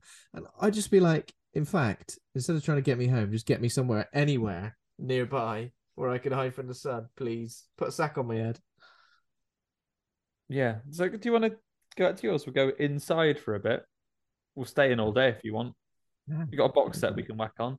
But no. Yeah. Um, she goes, I'll get us home, and then you're right. He goes, Oh, gives a gives a kiss thing because they're in love now, Ben. I don't know if you've heard this, but Well, he says, give, give us a kiss. She's clearly distressed and she's like, get me home as quick as you can. And he stops the car, turns off the engine, and says, Well, I will if you give me a kiss. Like, no, I'm clearly distressed. Get me home. Oh, no, I, I think I deserve a kiss. Jesus. and then she gives him like the, this is the this is the rap most rapid vampire turning I've ever seen. I think she just seems to have, give him a little pinch on the neck, just like Oh yeah, you don't need much in this in this universe. Just a little. tiny bit, tiny bit of vampire juice in you. Literally just a little snip, and then she. She bails out the car, and he go and he get he gets out of the car. He's like, "What's up with that?" I got a butt. And before you know it, he's then his his his Hey, did somebody give me a hickey? yeah he's he's literally gone. I'll tell you what, weird night, eh? And then before you know it, it cuts to um the family farm. Um, Caleb's dad. Yes, and sister So why is he not? Why is he not driving his driving his car anymore, Caleb? Just because he's been bit and he's feeling Ever- feeling a bit poorly. Ever so confused, he feels a bit poorly. Yeah. And while feeling poorly, his sister basically looks over the field, and he's just running, running through the open, open prairie, smoking. And I don't mean Yeah. punching darts. I mean he's he's on, he's Yeah. practically on fire from the sun. And she's like, "What's wrong with him?" But I'd be like, "He's tanked up. He's had a skinful. He's He's he's, like, he's, he's, he's had a skinful and he's uh, and he's stumbling home, embarrassing. If anything, I'd be mad at him. I'd be like, "Oh, Caleb, you had a beast. We, we've been out attending, tending tending the farm since first thing this morning. You're just come, getting home." But he's he's running straight across the field, stomping on me bloody taters. His dad would be livid. Oi, This is kind of this is kind of mash weird them now, Caleb. That's after the Don't- cook. Don't mash them now, mash them later. This is weird because it gets to a point where we don't see the point of view of his dad and his sister. We just see it happen. We don't see them like going, "What's happening? Oh my god!" Um. So yeah, an RV like turns up and scoops him up like a little baby into into the RV, uh, and drives away. And that, that's it's weird because we don't see the the sort of the dad and the sister kind of reacting to that. Yeah, and this is this weird, this weird thing because you know he's in this RV, all the taped up windows. Um, the the girl he's in love with now, who's just had a little kiss with, and all these sudden, all these fellas, after killing him right away. Is this is this a bit where they they introduce themselves when they get back to the base? But Bill Paxton's on for blowing him away right away, right? It's like I feel like whoever Bill Paxton would meet, he'd automatically want to fuck him up for some reason. he does um, he uses the threat of tap dancing. He's having a tap dance on your face, mate. Oh, don't do that, Michael Flatley. Give me a break. Yeah. So, oh well, yeah. I mean, I guess that would hurt. Someone tap dancing on your face. It would hurt definitely, but I don't. Yeah, I don't know what their what's their what's their end goal here because are they just hunting down someone because they don't realize that he's been bitten at this point. They kind of just think he's a victim that Mae's let go, and they're kind of wanting to finish him off. But then Mae says, oh, No, "Oh, if you you're going to kill him, you have to go through me." Yeah, because I've turned him. And then it's And like they're they've been, it's like well, she goes back and it's like she's requesting a new pet. It's like, come on, I'll you taught me how to be a vampire. I'll teach him. Give me Yeah. a I mean, again, that's a bit interview of a vampire as well, isn't it? Where there's like the sort of pet like scenario that Yeah. some vampires have with other vampires, especially the ones that they've turned. They kind of, yeah. And I said Homer, the little kid vampire, has clearly got that kind of relationship with Mae as well, where he's like, I But no, I told you, I, taught, I taught you everything you know. about being a vampire. Me, Homer. And when I introduce my my name to this brand new vampire, I'm gonna grab his nuts and tell him that if he doesn't if he doesn't pronounce my name correctly, that he's gonna be sorry. How, how many other ways can you pronounce Homer? Omer. Yeah, don't say my name like it's a French name. Um, Omer. yeah, he's female. yeah. He's got anger issues. So he, yeah, they they say basically keep as a pet as a pet. Um, old Jesse Jesse Hooker, Oh, Jesse Yes. Hooker. Jesse Hooker, was- Lance it was- Henriksen when he's not when he's not drugging people in Hellworld and giving and burying them alive. he is as a vampire in this juncture, and he's saying, "Tell you what, put you on a trial period." Basically says, Yeah, I, "You've th- got I think that's what you do. You get a trial period, definitely.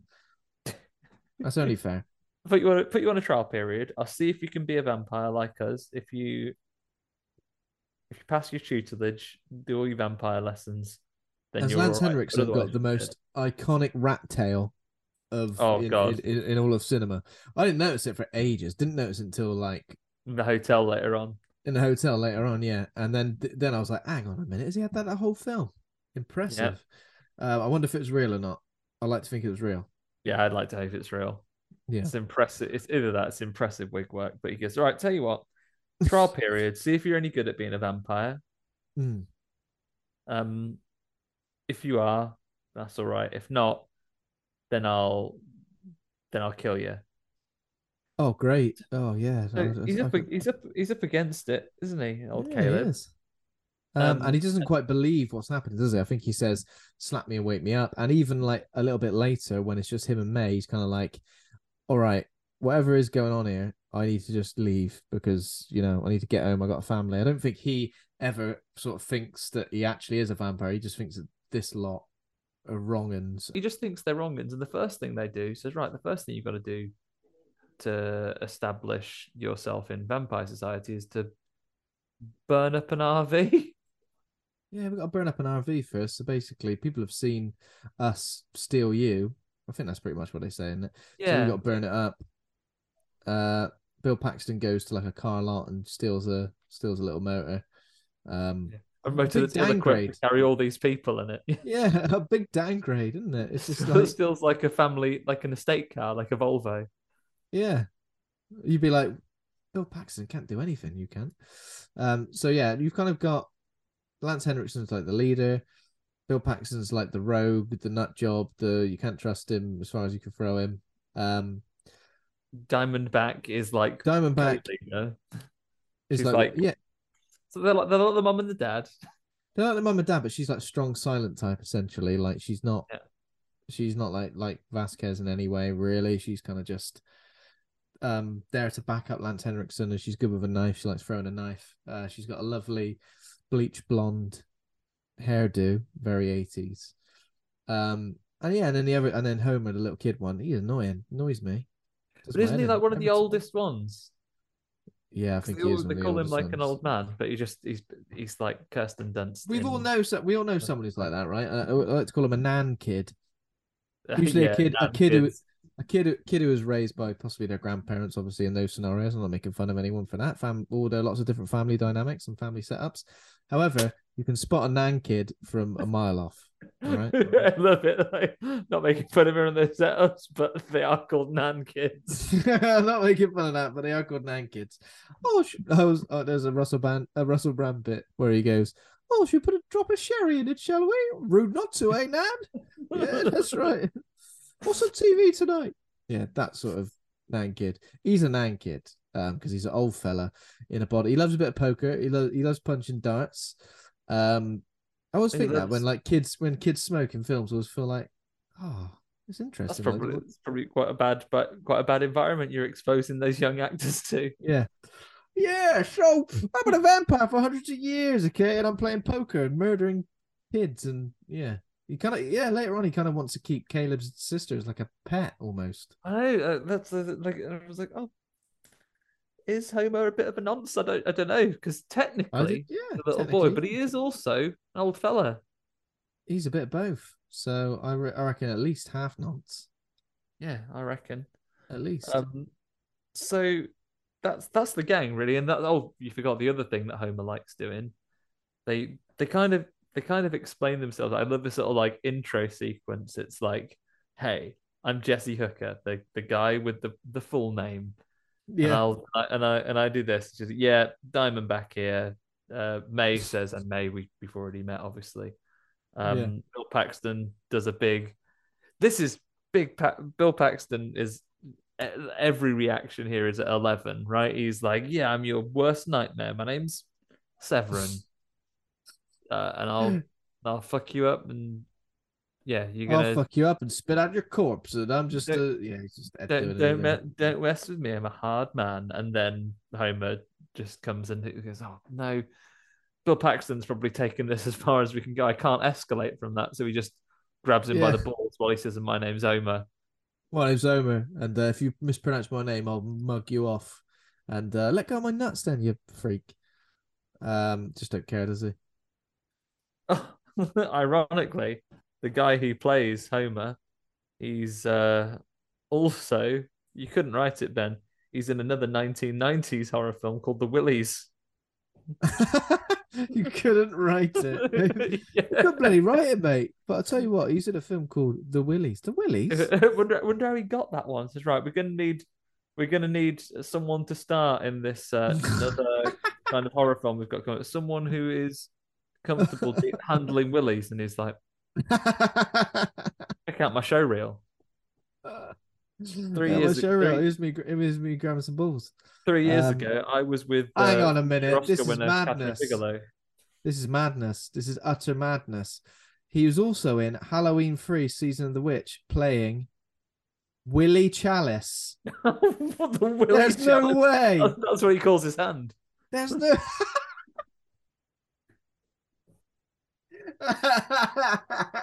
Yeah, I'll pop it in the Willie chalice. Pop it in the Willie Chalice. It's like a Indiana Jones uh, Last Crusade scenario where you got to find the best chalice for your Willie, and just turns out it's the little little clay one.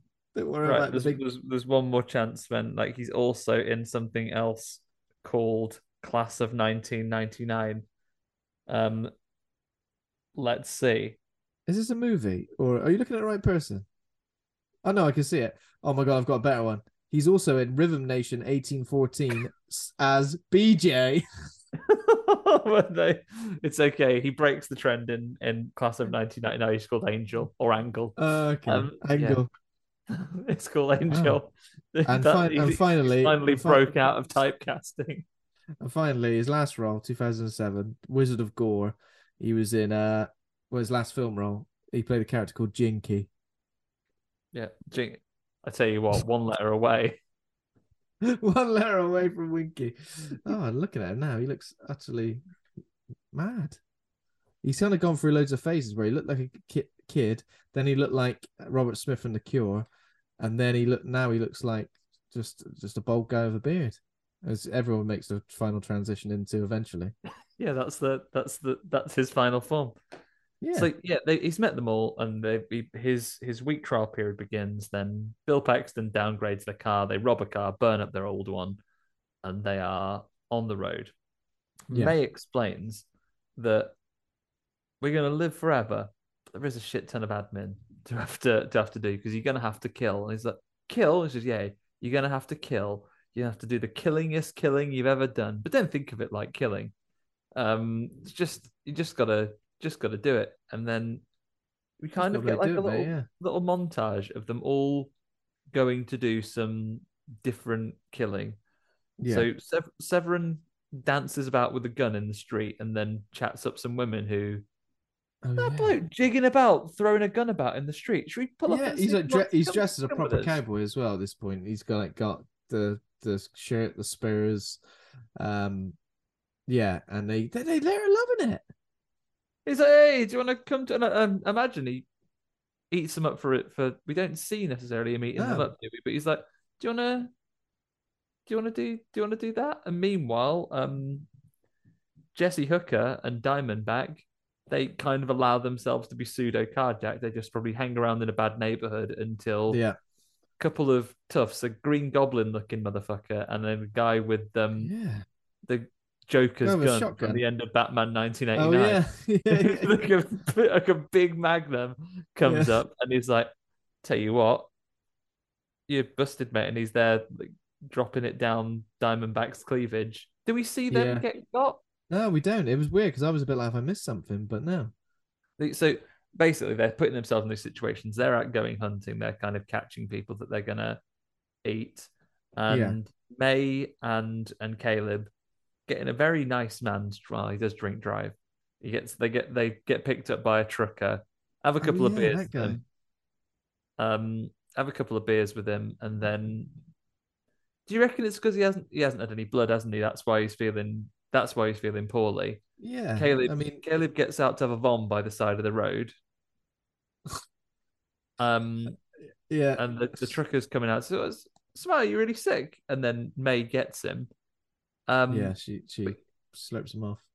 but yeah, she slaps up and gets him. But then I guess is it like the vampires? They can't eat non-fresh blood. They can't eat blood they didn't kill. So then she gives she gives Caleb a bit of her blood.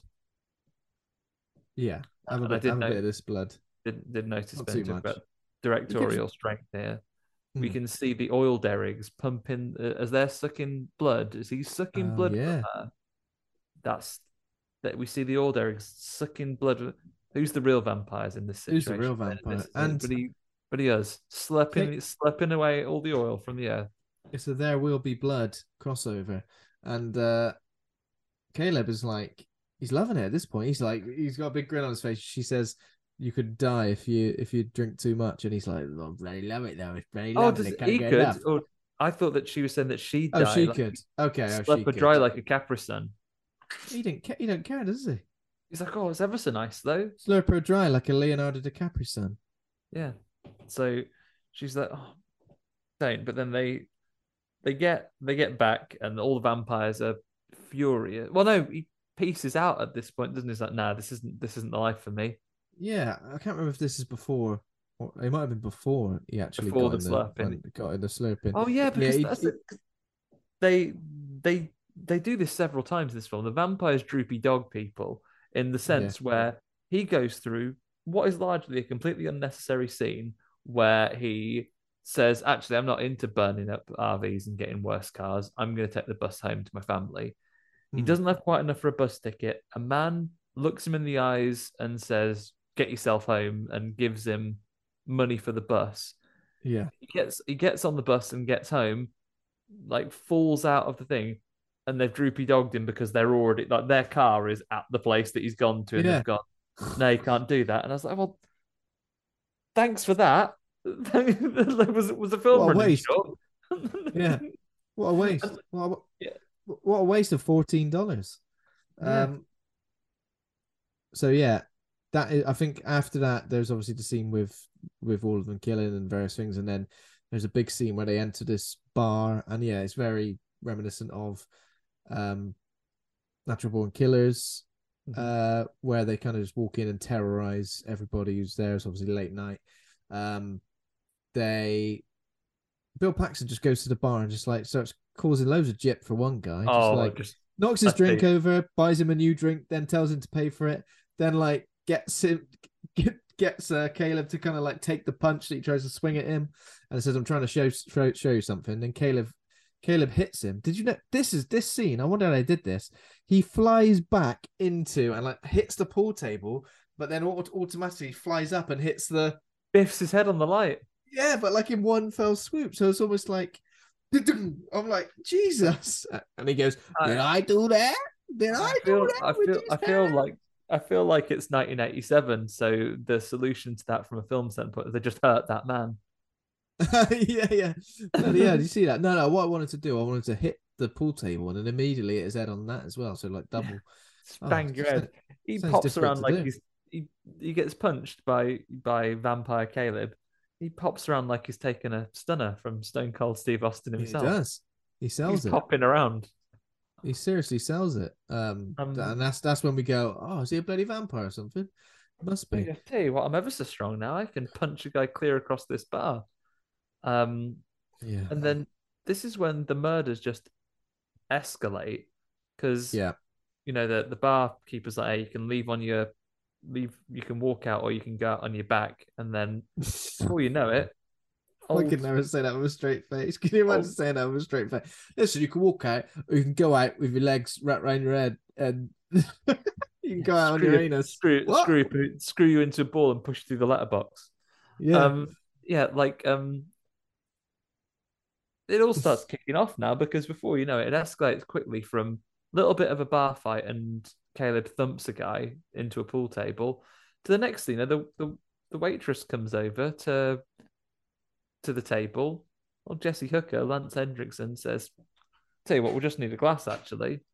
That seems weird. He's like, "Yeah, cut your throat, bleed you into that thing," and everyone else at the bar you would think you would lose your mind if that happened. A waitress at the bar that, yeah, yeah, it's clearly a local bar because like pretty much the piano stops when people walk in there. So it's obviously a Yeah, local bar for local people. Well, no, because they just walk in and they go, "Hey, look who's there!" That's just such stupid shit like that. Like Bill, you couldn't take Bill Paxton anywhere.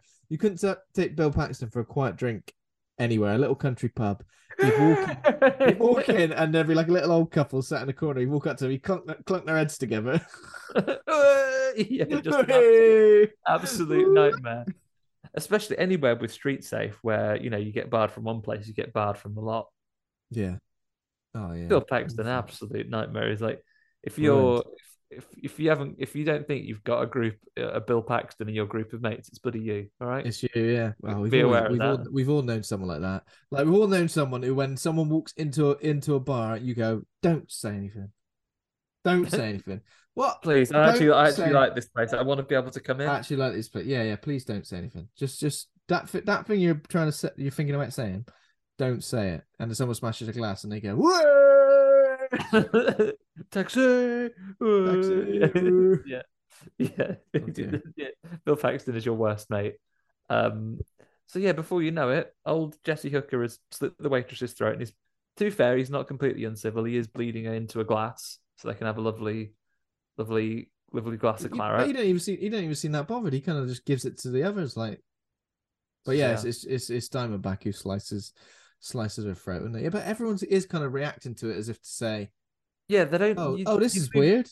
You'd lose your mind, and people would be like going for the police, trying to get out.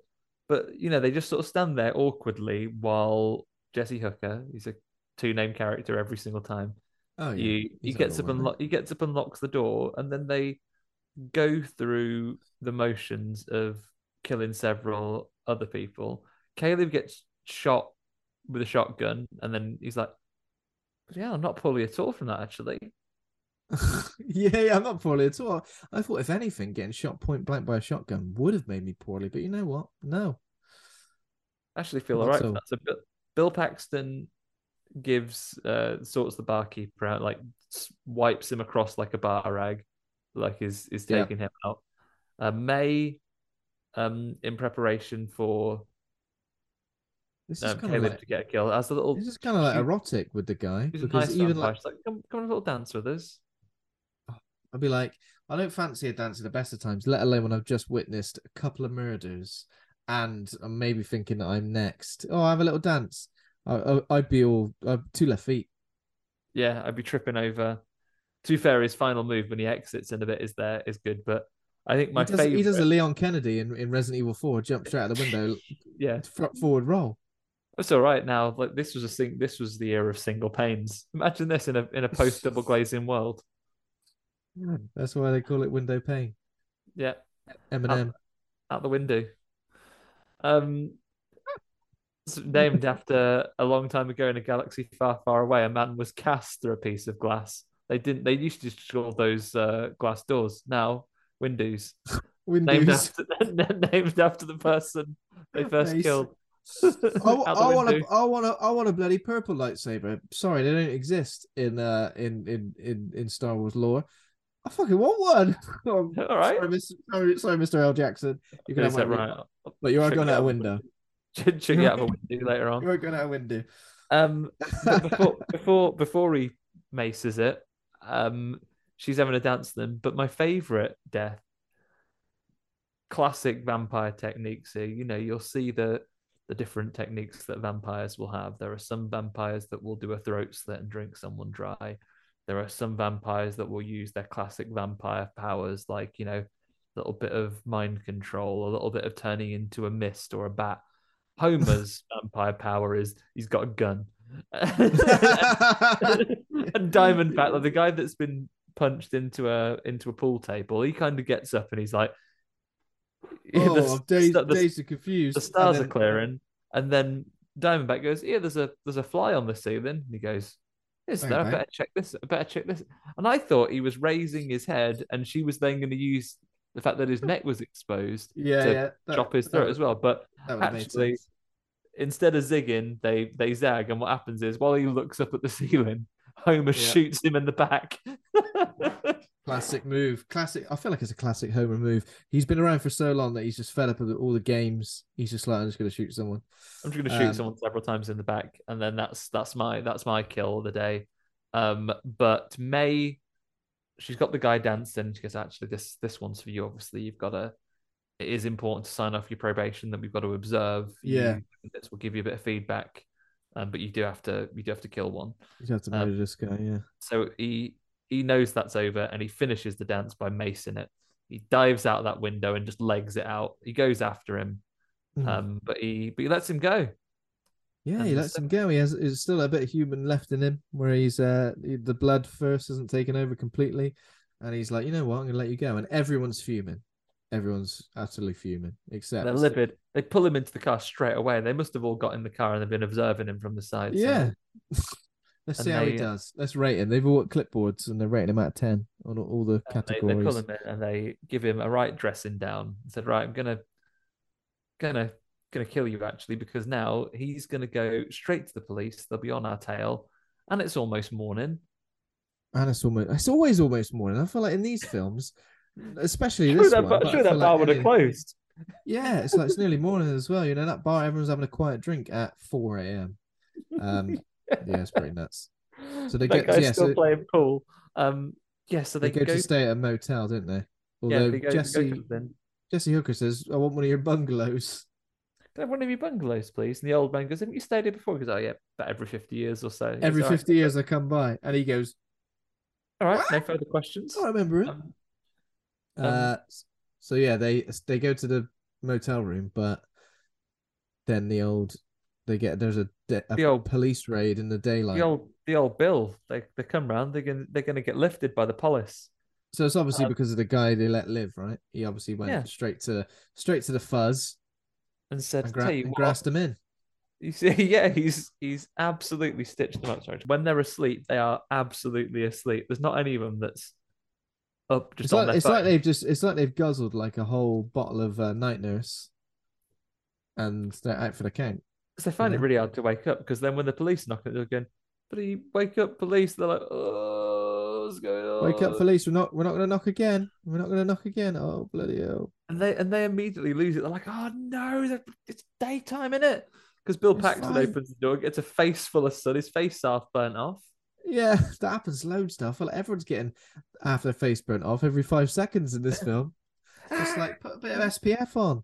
Yeah, and the um the the police outside, it feels like all the extras that were dressed as policemen, they got them to just go and like choose any gun. Choose any gun from the from the armory because there's a guy with like a sniper rifle, there's a guy with a shotgun, there's a guy Guy with the like, B- BFG from the Doom games. yeah, there's like a big M16 guy, and they're, and they're just basically they go right. Our plan is: do we know if they've got anyone in there? Well, apparently, one of their associates is a little boy. Just blast this place into One of their associates is a little boy, but apparently he carries a gun, so he's definitely, you know, that's how it works. That's how it works in the old US of A. What's that? What, what's that? Six months old, but it, but they reaching for a gun. Ah, blow them away! So the police just immediately start just blasting shit out of the building, and of course, secondary to the bullets coming in, which come ever so sharp, even if you're a vampire sometimes. Oh, but yeah. not other times when it's convenient. Um, Yeah. They um, they're blasting holes in it. Of course, you know it comes in through those holes. Pesky sunlight. Pesky old sunlight. Yeah, that's not fair, is it? Um, so they're they're all being blasted away. There's they they seem like they're done for at this point. But Caleb, ever the quick thinker, puts on the impenetrable sun blanket. Yeah, Um, he run- it's a very across thick, thick, Yeah. chunky knit. high denier factor they and he runs across the he runs across being shot quite severely but gets gets into the car smashes it into a wall thankfully not in such a way that it lets all the sun in they Hmm. get in the car and they escape and they've kind of let him off for being Yeah, having- they've gone. You might, you might, you might have mugged us off, but at the same time, you got us out of that sticky situation. So in a way, you're all right. Hey, this guy's all right. although um what's the name old uh, jesse hooker does say oh, let's bought you some time but you know Oh yeah, it's bought you some Um, time. uh, if there's anything, if there's one thing Jesse Hooker is, it's a stickler for the rules, and he's like, "Well, I am gonna have to go through Yeah. your assessment at some point." So there's for like a little bit of a camaraderie. This is when like Caleb asks Jesse how old he is, and he says, "I fought for the South," which is like the American Civil War. So that was like over a hundred years ago. Um, but yeah, they're trying to work out maybe he's about 150 years old. Severen had earlier suggested that he and Jesse started the Great Chicago Fire of 1871. So like maybe they were knocking about. Um, they love starting a fire, you know what I mean? Burning RVs, the Great Chicago Fire of 1871. That was a laugh. he's like, "Someone knows this coach, this little horse and cart that I've already got. I better burn it up." yeah. Someone's seen me before in this horse and cart. I'm gonna burn this horse and this cart.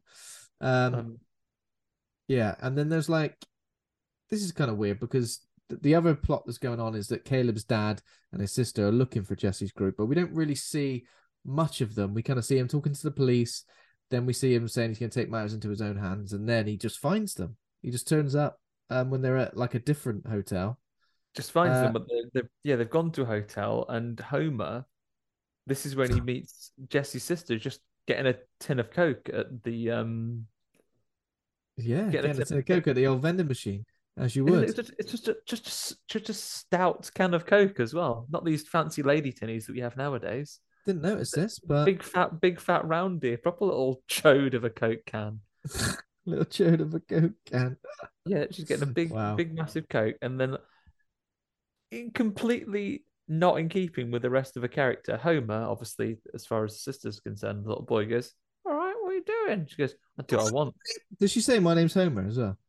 He goes, "Yeah, my name's Homer." She says, "Oh, my name's Caleb's sister, and I do what I want, do what I want when I want." And he goes, Do "Oh, I want okay." when I want? I don't give a fuck what you say or do, even if you have got a gun on you, you And he goes, bastard. and he goes, "Do you want to? Do you want to come and watch a bit of bit of telly?" She goes, "Don't mind if I do. Actually, that, that sounds What's on? that- What's on at this time of night? sounds lovely." He goes, "Anything you want." Um, so she goes back to the hotel room, um, and seeing what's going on, like Diamondback goes, "Oh, what what room you in, sweetheart? I better tell your dad that you're here." Thinking, giving giving old Jessica Hooker looks, "I'll go." And, I mean, that would be weird if you're go- anywhere with your daughter and she said, I'm just going into this hotel room with a bunch of strangers. You'd be like, uh, probably not. But Diamondback's like, "I'll probably just go murk the dad when I."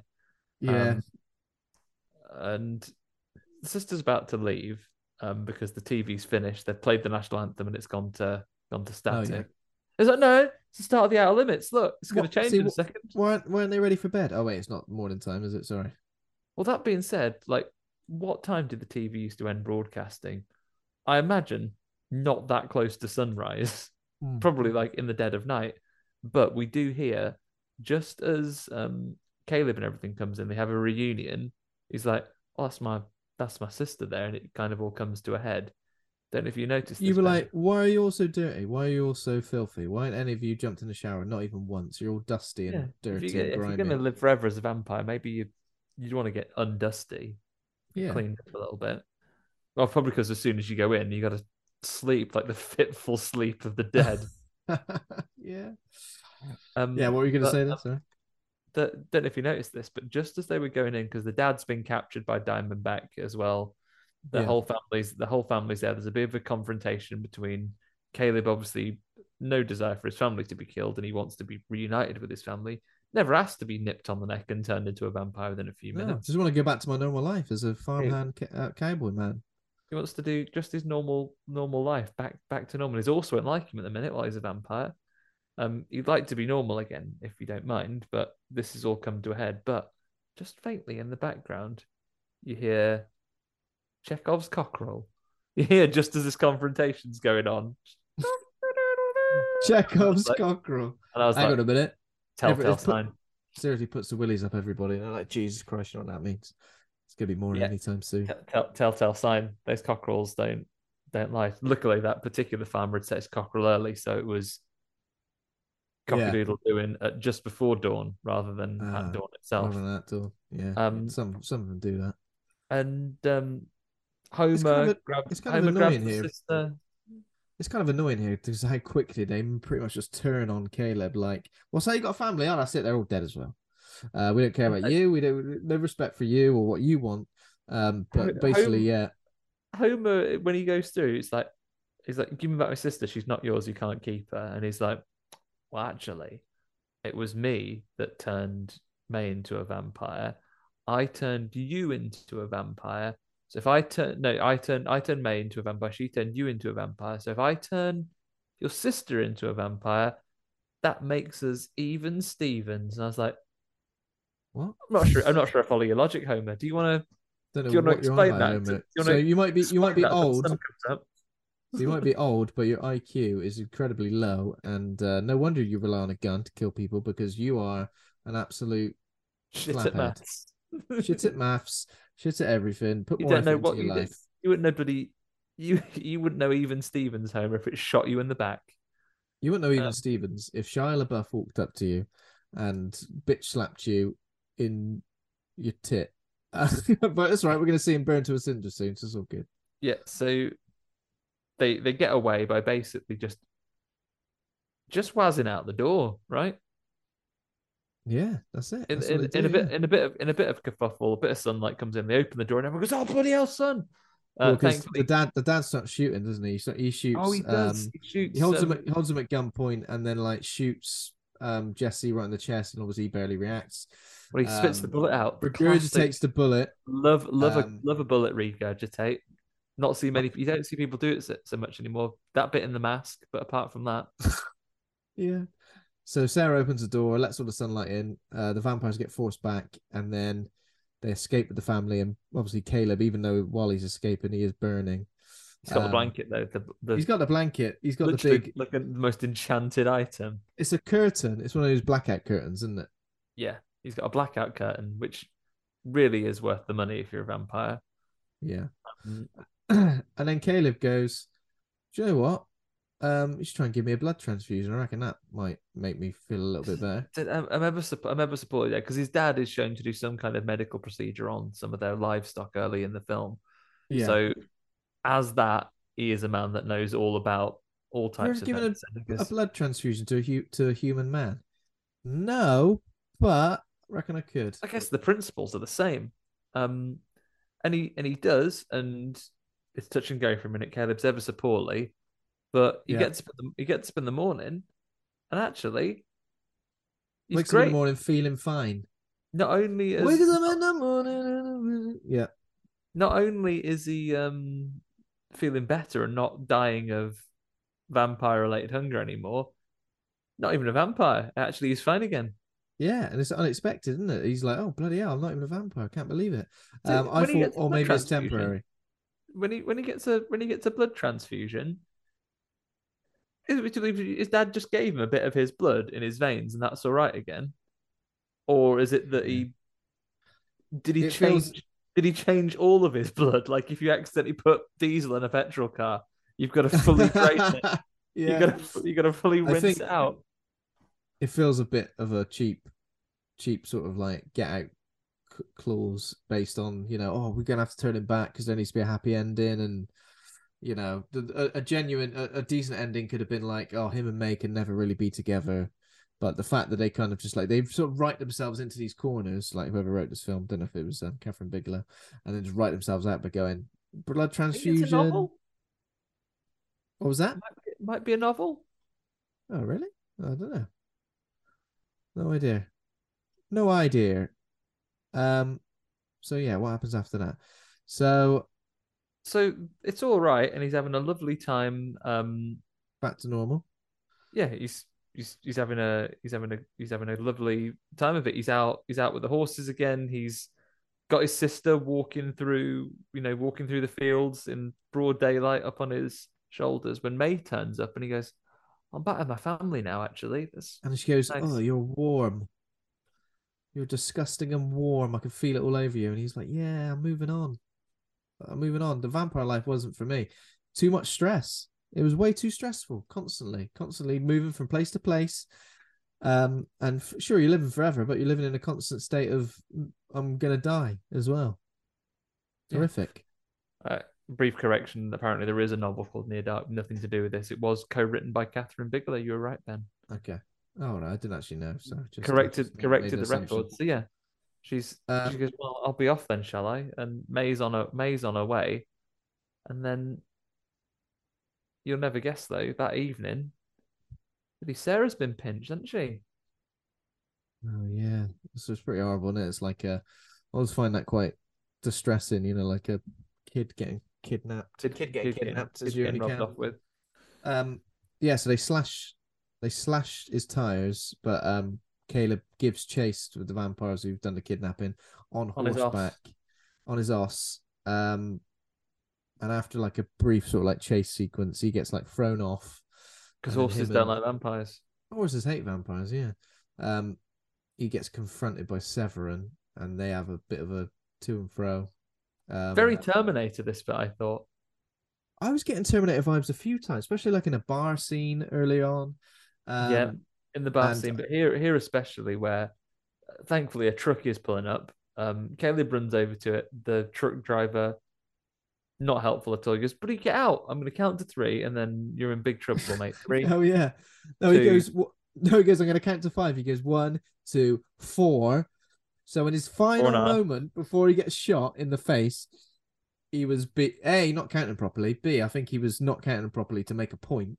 So he was being a really unhelpful dickweed about it, and he gets immediately shot in the face. Instant karma, you know. But I think you know, not being helpful. Be a bloody, be a bloody good Samaritan, mate.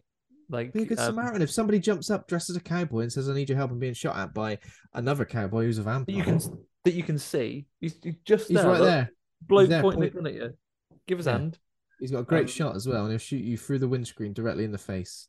yeah, the refraction of light, he's he's accommodated for it. So um, so he's he gets him, but thankfully he's not so good, is old Severen, that he can stop uh, Caleb from just running him over with the truck, and he's Yeah. like going, "Oh no, ow, ow, oh, ow, ooh, ah," Oh, that comes sharp. and he's and he, and he climbs up and he's got proper poorly face. His skin, his face has been sandpapered off in classic Yeah. sandpaper, aka the sandy floor of the Kansas desert. Yeah. Um, he crawls up. He's got half a face off, and he goes, "Tell you what, fasten your seatbelt because I'm going to start ripping bits out of this engine." And he's this is very Terminator. He's like Can you just put the, can you just slam the brakes on? he's well, he's he's pulling all the bits out. Um, Yeah. Caleb dives out of the car. The the semi trailer just basically skids across. I guess that's why it's important he rode with the truck early on because he gave him a lesson how he had to break the trailer and break the Oh, truck. yeah, of course. otherwise, it would otherwise it would explode. So what he does is brake, Brakes okay. in, pro- I he didn't make brakes that in properly, and it Two and it, and it yeah, only engage. I guess he doesn't engage any of the brakes, or he just engages the ones in the cab, and then basically it concertinas into itself and blows up Severen, and he's he's done love the right. use. Love the use of the word concertina as, as a description of anything. So well done, Andy. You got Good- good concertina's times. it. Concertina's him, so he's Um, exploded and he's gone. Severen's dead. Um, but then Jesse and Diamondback turn up, and they pursue him. But then I think they're forced to escape in their car. Well, like, they, he's like- after him. This is this is a weird this is this is a weird section. So they they confront them, and Jesse Hooker is like, "Yeah, I've got your got your got your sister here," and he starts sending Sarah out. Mae kind of go. Um, the sister shouts, "Look out!" And he ducks Oh, yeah. just as Diamondback's about to throw a knife in the back of his head. Oh yeah. By And- ducking, poor old poor old Jesse Hooker gets hit right in the mush. So he's already been shot, like in the chest, point blank. Now he's getting a knife in the mush, and he likes, co- yeah, spits it out like bloody spits hell. it out. I don't understand. Like, is it that Diamondback wants the sport of it because he tells them to run, or is she a little bit sympathetic? Because the line is delivered Yeah, like, sure, "Oh, go on," because Get out of it. there's a, there's, Yeah, there's I'm like a sure. warmth to it. Like it isn't like a haha run. She goes, Yeah. "Okay." She goes, okay. Get out of here. Run. Have a little run. So Yeah, I'm wasn't not sure. whether she's actually nice or not, but I assume not because nothing else in the character suggests that she's sympathetic to these things. No. Um, And, you know, that could have been interesting. They could have done something a bit different there. It felt like the characters of um Jesse, what's his name? Jesse Hooker and Diamondback were very similar, kind of just these Yeah. cold. I don't know just the vampires, but, you vampire leaders, right? The Yeah. the the the heads of this vampire pseudo Hmm. family. Um, Sarah gets pinched again. She's in the car, but Mae turns a corner and makes a makes a decision. She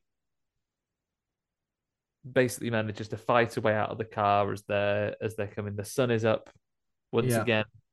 That's These when they like night- spray painting the windows to try and Yeah, wrap, try up in, keep the wrapped sun them in blankies. Um, Ever, tell you what, ever such short, short nights in this desert. Oh yeah, unbelievably short nights, ridiculous. You blink and you miss them, basically. Um, Um, so the sun's coming up. They're, they're spray painting the thing. Mae dives out of the car. Thankfully, um, Caleb is running towards them with the with the lovely blanket. I think it's just his jacket that he wraps around Mae.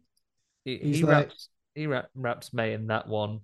Um, Yeah. Homer gets out of the car as well and is chasing after Sarah, the younger sister, because he does seem to be really keen in having her around. He's fallen in love with her as quick as Caleb fell in love with Mae. Yeah, but he's fallen in love Um, with her, and he's like chasing after her like some sort of weird, desperate oddball, and he's just on fire, quite literally on fire. That I like never ever gonna forget that. Yeah, the effect was pretty good. Yeah, I think was- I think it was a, a good effect because they kind of blistered and blackened, and then he's calling out after him. There's a moment of sadness. You almost feel sorry for him if he wasn't a bad boy that shot people in the back. It's a bad back shooting little boy. He like leans over at the end like he's out of breath before exploding. Yeah, He's like, oh bloody hell, that was a. I feel like Andy Conduit Turner on his Santa run on Sunday. Oh Yeah. wait, bang, exploded. That didn't happen to me, thankfully. I just Glad to took hear. the took the woolly beard off afterwards and was like, "That's all right." Actually, That's I'm, right, I'm fine. I'm not on bit. fire. I'm not on fire anymore. Yeah, Um, uh, I didn't explode like he did. And then we see another section where I thought there'd be.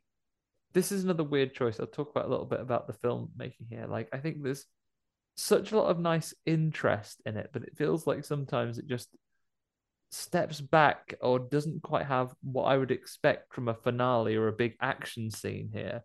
Hmm. Like again, maybe it was a, you know, in the bar scene, it for what is essentially a horror movie, and for what was available at the time, did they just not have a practical effects creator that was super confident in the craft, or did they not have an action choreographer that thought it would that had those shots here? Because it felt like quite a lot of the live cuts and some of the things that would have been the perhaps some of the more gory moments were kind of cut away from, and then you would see the aftermath. Yeah, there was there was little to no gore really, was there? It was and in one of those this films. and in this final section where we have the the end of our two lead vampires you just see that the the things that they've put together in the in the car is failing enough sun has got through from the windows being broken everything like that so they are like homer Burning about right up, yeah. they're they're all burning up we get to see caleb who says roast he says roast Oh yeah, he says roast, and they go, "I'd love one actually. I'd love one. Do you know anywhere?" Diamondback says something like fantastic. I'm gonna get you. I don't, I don't know. He says something, doesn't he? While uh, Just him and roast, and then she goes, "Oh, absolutely our best, boiling. our, our bisto." And roast pork, chicken, turkey, uh, beef. Oh, I don't know. Let's go find one. um, Um, and then they, yeah, she goes Toby Carvery, and then they all they explode. That car, At the mere suggestion of Toby Carvery, they say, "Oh, I'd rather this car explodes now," and that's what happens. yeah. that go that car explodes, and so basically, all apart from Mae, all of the uh, immortal vampires are all dead by the end of this ninety-minute movie. They're So, all they've all anything- been blasted away, and then Mae, ever so poorly, but wrapped in a denim jacket that saves her from the sun. Yeah, And the next thing you know, Mae is waking up. She's better from being a vampire, in fact, that she's been given a blood transfusion. Yeah, felt like the easy way out. You know, I feel like if she died in this moment, it had a lot more impact. Or if somehow Caleb sacrificed himself to save her, you know what I mean? It needed something like that. It needed the fact that it just gets a an ending, which is him saying to her, "No," she says, "I'm scared," and he goes, "Don't be scared. It's only the sun." Yeah, and she goes, "Oh, That's the so it is end. actually. I'm, I'm yeah, nice." I don't know. actually.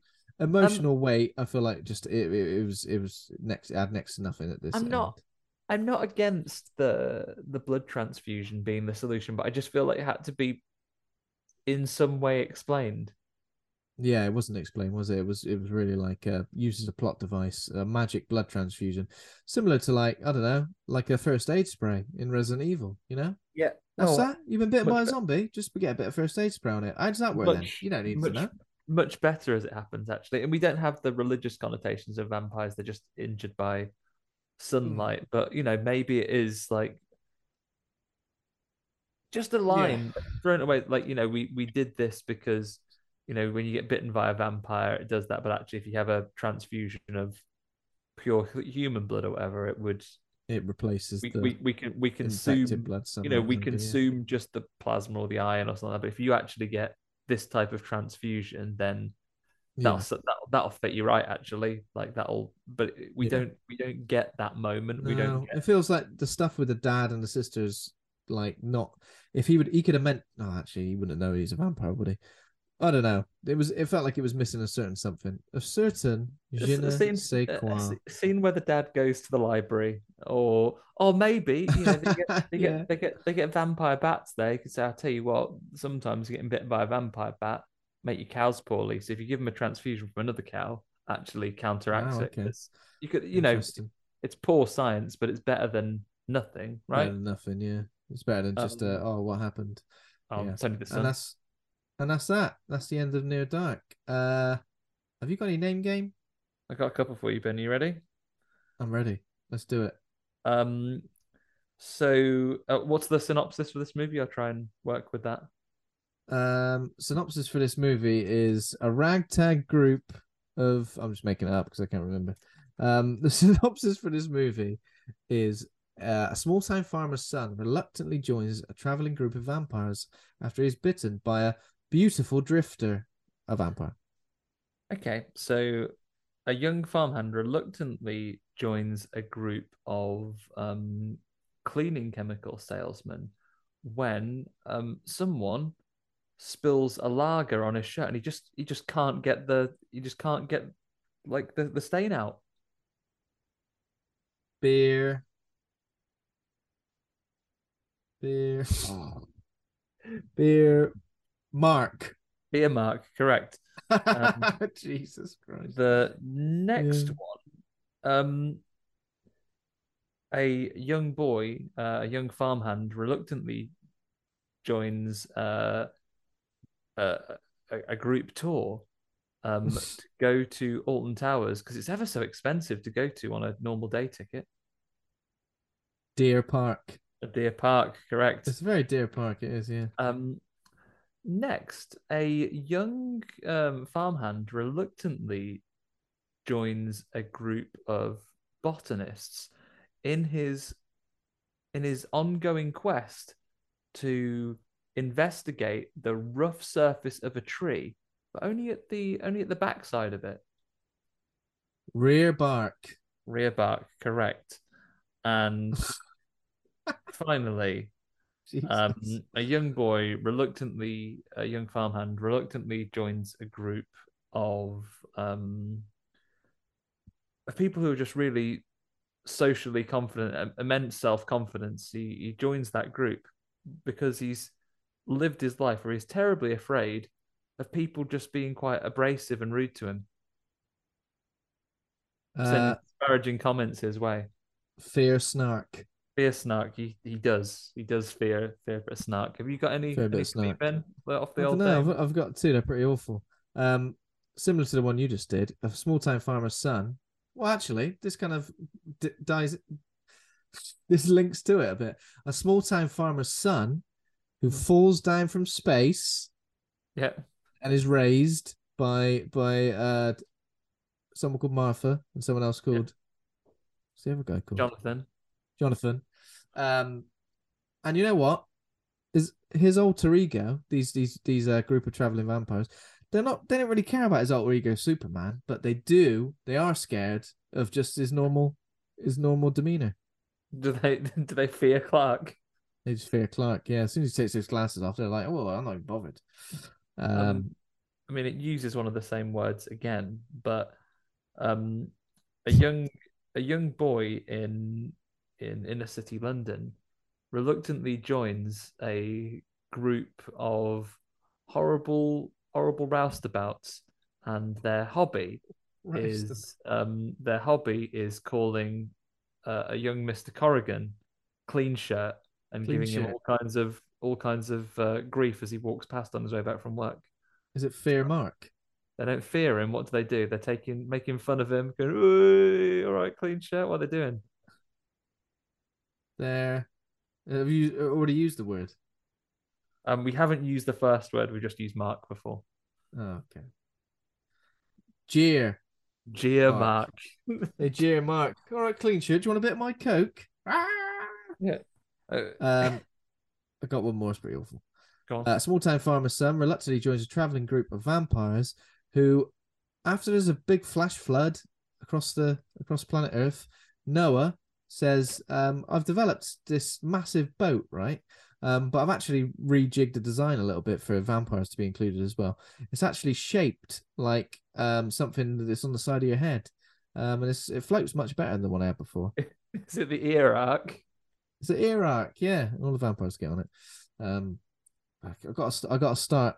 I got to stop writing these down and not thinking about the description at all until this I just write the words down and make them up. Just write the words that are making up on the spot. It's not always handy. Okay. Um, now we've got to rate the movie. How are you going to rate Kathryn Bigelow's Near Dark? Uh, Oh, Consider this the first watch as well.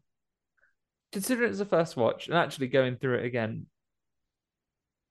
I think this one for me is is a bit of a near miss. I can see the quality of the filmmaking that's there, but I feel like there were some of the technical elements of the film where they just didn't ne- they didn't quite have what they need. Hmm. There's no shortage of acting talent in it, you know. Um,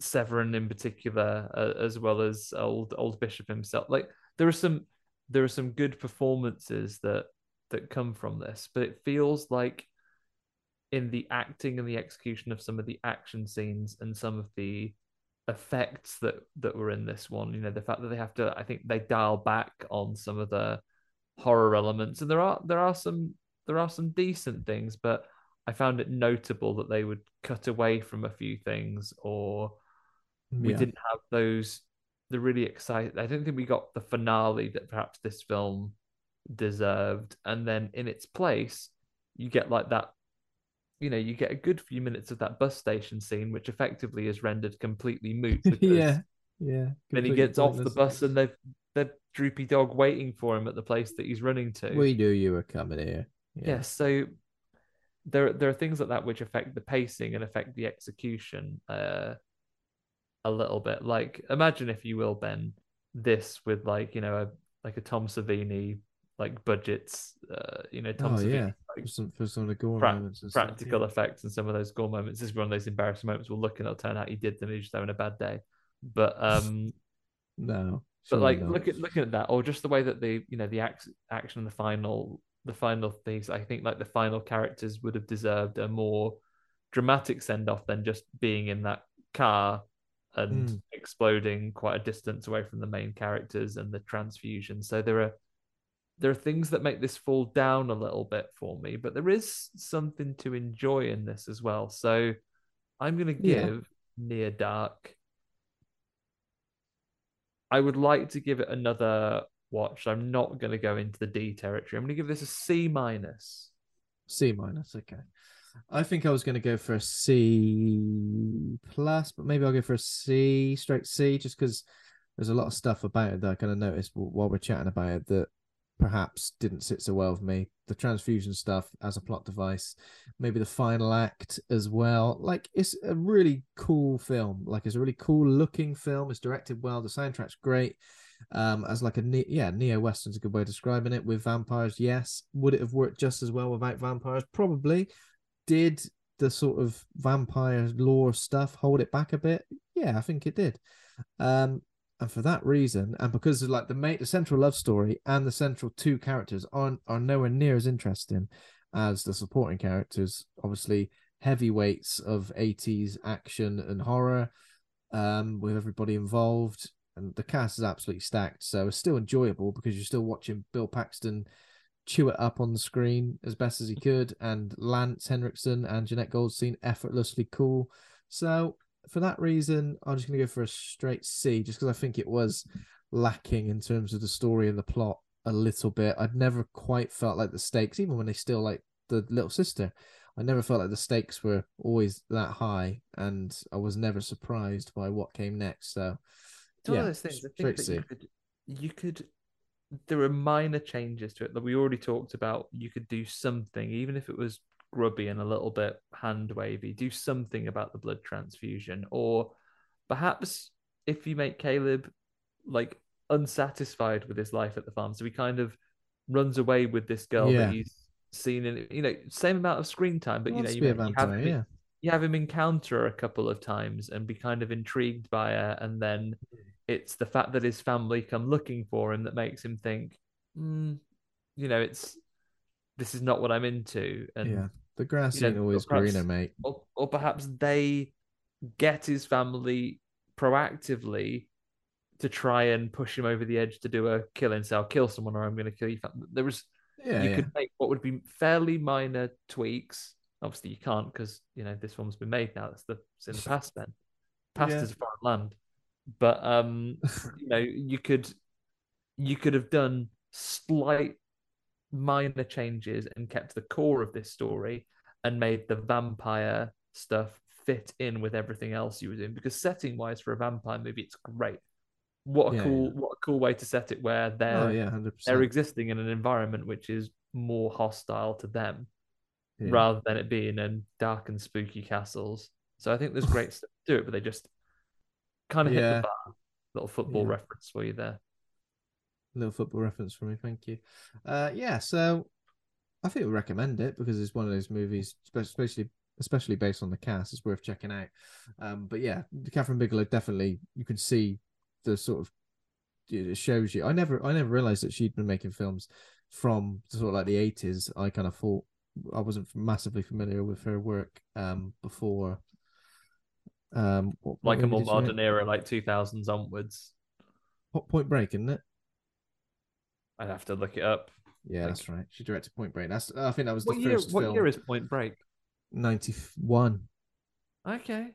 So a few years before that, I guess she cut her teeth on on Near Dark, but uh yeah, it's pretty impressive. Like to have those these Yeah, from- films with such heavy hitters to your name. From, from a technical technical one, like I said there are some individual shots outside of the action pieces, the framing and the way that they they set the scene. Like look at your background there with like the vampires coming over. Oh, yeah, that's great like Those those are those are great. I just think it's the for a horror movie and a horror movie movie of the eighties where we have such a an embarrassment of riches when it comes to the the Mm.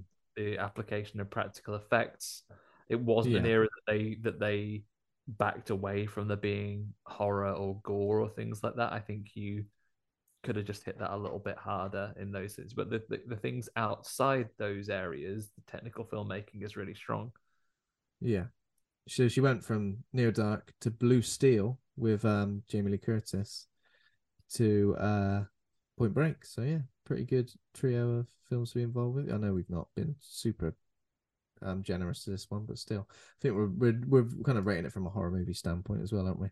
Okay. we're, we're, we're, we're fair. We're not saying, I'll tell you what, absolute shit, mate. Don't, don't even don't even bother. take take the Oscar back. Not not at all. But like I think No, no, no. but I think you know for a horror movie there are opportunities, especially like Hmm. Yeah. if you consider like some of the '80s horror classics that come in the Oh in yeah, the vampire like space, around about these right? years as well, like eighty-seven. Um, well, the whole of the eighties really. Okay, there we go. So that's Near Dark. Thank you very much for listening. If you enjoyed the show, become a patron over at patreon.com forward slash horror hangout. Thank you to our current patrons who include John Crinham, Ben Scaife, Stephen Christopher, Laura Kendrick, Toby Miller, Lane Spencer, Ollie Child, Leslie Carlo, Julia Bilgren, Nick Spill, Troy Birch, and Pazuzu. Thank you all for your continued Thanks, support. Thanks guys. to Thank you to Taj Easton for our theme music. Thanks to ACAST for hosting the show. Please consider giving us a rating or review and head over to the Facebook group Horror Hangout Board of Advisors for more. We're on Twitter, Instagram, Facebook, and TikTok. Just search Horror Hangout Podcast on all those platforms. You'll find us. Next week, we're joined by Holly Moore for uh, Salem's Lot. So that looking forward to that. More vampires. Yeah, looking forward to these vampires. I've not seen Salem's Lot for a little while. I'm looking forward to a revisit. Yeah, and there's a remake coming up as well, so it'd be good to get ourselves um, familiarized before that. Am nice one. mistaken, Ben? Is there a is there a TV Salem's Lot from like early 2000s? I think there is, yeah. I try and maybe I'll try and get that down me as well. I think there, week. I think there is. Uh, yeah, and of course, thank you finally to Andy for being a right horror dude. Thank you, Ben, for being right horror dude, and thank you to all the right horror dudes at home listening along here. Thanks for everything. Thanks everybody. See see you next time. Bye for now, everyone. See you at Salem's Lot. Bye bye now. Bye. Bye.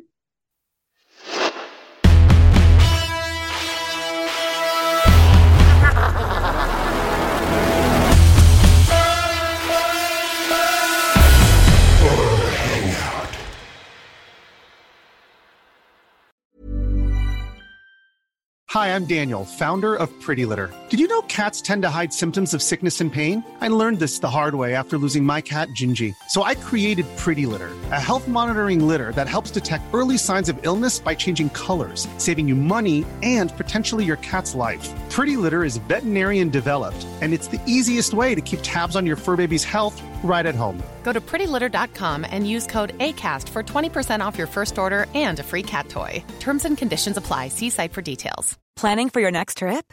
Elevate your travel style with Quince. Quince has all the jet setting essentials you'll want for your next getaway, like European linen, premium luggage options, buttery soft Italian leather bags, and so much more. and is all priced at 50 to 80% less than similar brands. Plus, Quince only works with factories that use safe and ethical manufacturing practices. Pack your bags with high-quality essentials you'll be wearing for vacations to come with Quince. Go to quince.com/pack for free shipping and 365-day returns. Planning for your next trip?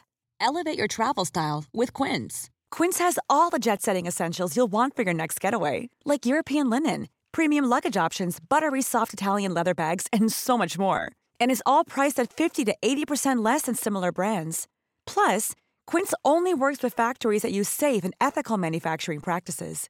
Pack your bags with high-quality essentials you'll be wearing for vacations to come with Quince. Go to quince.com/pack for free shipping and 365-day returns.